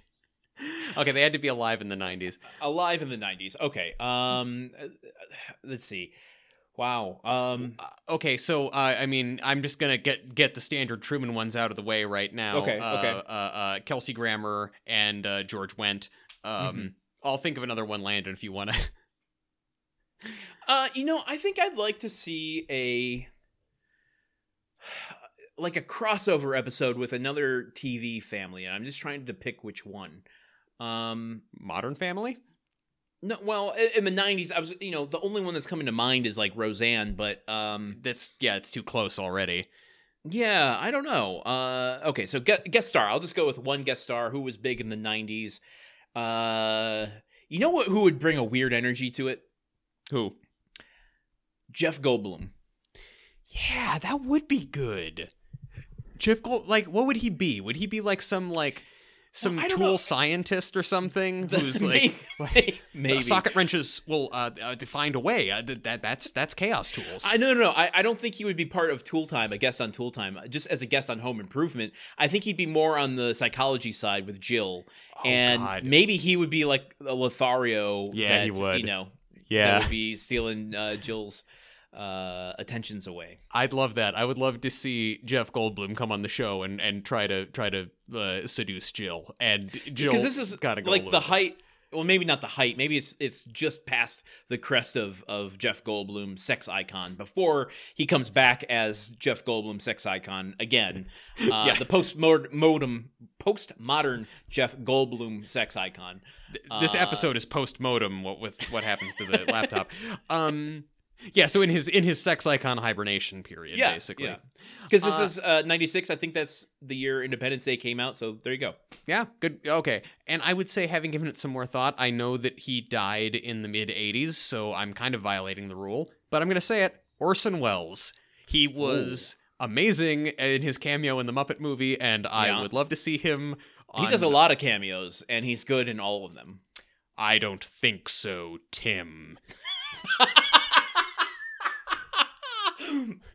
I damn it, Truman, you've made this life a little bit worse, i'm sorry knowing that I will never hear that come out of Orson Welles' mouth. He he he totally would do. He would he would do anything That for would money. be- he totally would. Oh my god. Okay, I've got the character that he would be cast as too. He Yes. would be the long lost Mr. Borland, father to Al. Oh yes, that would be perfect. That would be absolutely amazing. I see you're wearing flannel again today, son. Orson Welles in a plaid flannel as well would be just mind blowing. Um, oh God. And then we also had one from Farah, I believe, right? Yeah. If you were to insert yourself into Home Improvement, what type of character would you be? I I think it, it's obvious to me. uh, who- you oh, you and I would be kind of foils to Tim. We would be brought on to Tool Time as two morning show hosts oh, who God, have would. denigrated Tool Time on air, and now there's a uh, now there's a uh, uh, competition between the two of us. Maybe it's a season finale where it ends in a competition of some sort. Or I'm just I'm just giving us bigger parts so we get a bigger paycheck. No, no, no. Hey, I want that too. Syndication money. I see because I was thinking at first it would be like Statler and Waldorf, where just two people who buy tickets to every show and sit in the back and just heckle them. But it's way better if we're. That's how that we're sh- episode starts, though. I, I guess I guess true. Yeah, I mean that they, they would call us down onto the set, and then we'd become you know part of something bigger. One of us think- goes on to do one of the greatest sketch shows in the history of sketch shows, and the other has a brief successful stint on SNL and then disappears. Yeah, that's. I mean that that match that matches with our career trajectories. Um, no, but I really do like it. Yeah, we would be we would be asshole morning radio DJs who don't like Tool Time and don't like Tim. And I'm I'm not gonna lie, we would be like we wouldn't win in the end. Like Tim would triumph over us. We would be humiliated in some fashion, but still worth it. I, I would like it. I'd still like that. Yeah, yeah. Um, uh, I think the only other option is that maybe I'm Senator Jason's brother or something. But that's oh, interesting. His older brother, who's actually in politics. Yeah, uh, yeah, yes, exactly, and and is even more is even more rambunctious and unpredictable and uh, untrustworthy than Jason is. uh, could I be an Al stalker? Yeah, you could totally be. You could be the deranged owl pal. You could be the uh, you could be the Rupert. You could be the Rupert Pupkin of uh, of the owl pals, like the king of comedy. Perfect. You're you're Perfect. in you, you you own all of his instructional uh, tool DVDs, uh, not DVDs, VHSs that he's made, and you like go home every night and you do you have like cardboard cutouts of the of the tool time audience that you do instructional stuff to. I love it. Love it. Um. All right. Well, uh, thank you for your questions. Uh, it's a lot of fun having uh things thrown at us in the moment. Uh, that's a, a new new angle for our show. Y- You ne- you never liked it when we'd record in the same room and I'd throw things at you. Like why what? It's okay now when it's just questions and not things from your kitchen. Um, I guess uh, there's only one thing left to do here, which is to go in the outro. this- and and this everybody leaves. well well find oiled machine that we have that's called the outro. Um, so here it goes. Uh, Grunt work is made possible by people like you. Who? The people that have joined us today for our first ever live stream. The people Yes. that are listening to the show right now. Yes. Uh, and if you enjoyed today's episode and want to help us create the show, consider becoming an official Grunthead sponsor over on our Patreon. That's right, Landon, because for as little as $1 a month, you can get access to our exclusive bonus content, like our weekly Gruntwork Nights episodes, and stuff like this, where we record episodes live over Discord, and you can come and watch it and interact with us in real time. And there's nothing you want more than to interact with your favorite hosts of your favorite home improvement podcast in real time. Thank you, Truman. and first time donors can receive a Mystery Science Theater home improvement style gruntwork print. Uh, so be sure to check us out over at patreon.com slash gruntworkpod. Leave us a rating review over at Apple Podcasts or whatever podcatcher you listen to us on. Uh, it's the fastest way, and it takes you all of 15 seconds. And we're going to let you just feel what 15 seconds feels like. Truman, I got this one. Okay, All right, ready? yes. 15 seconds. All right, timer starts right now.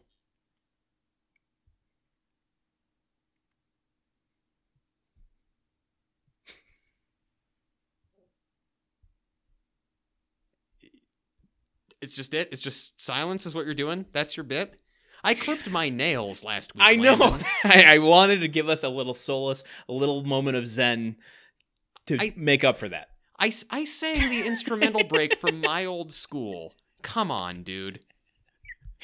Okay, all right. I, I'm trying to think. Do I remember the, the theme song or the the mascot? What are they called for your school? The the The fight song? fight song. Yeah. Um, I don't remember mine at all. Yeah. I I, I, don't. I don't remember it. You don't remember the mascot for your high school? No, that's been 15 seconds. So, uh, in that time, you could have rated us. we hope that you did. I'm gonna Um, rate us one star for that. We Hey, it's a rating. that. It's a rating. Uh, stop by to say hi to us on Twitter or Instagram at GruntworkPod, or you can join us now on Discord, where you can find the link on our website, which is www.gruntworkpodcast.com.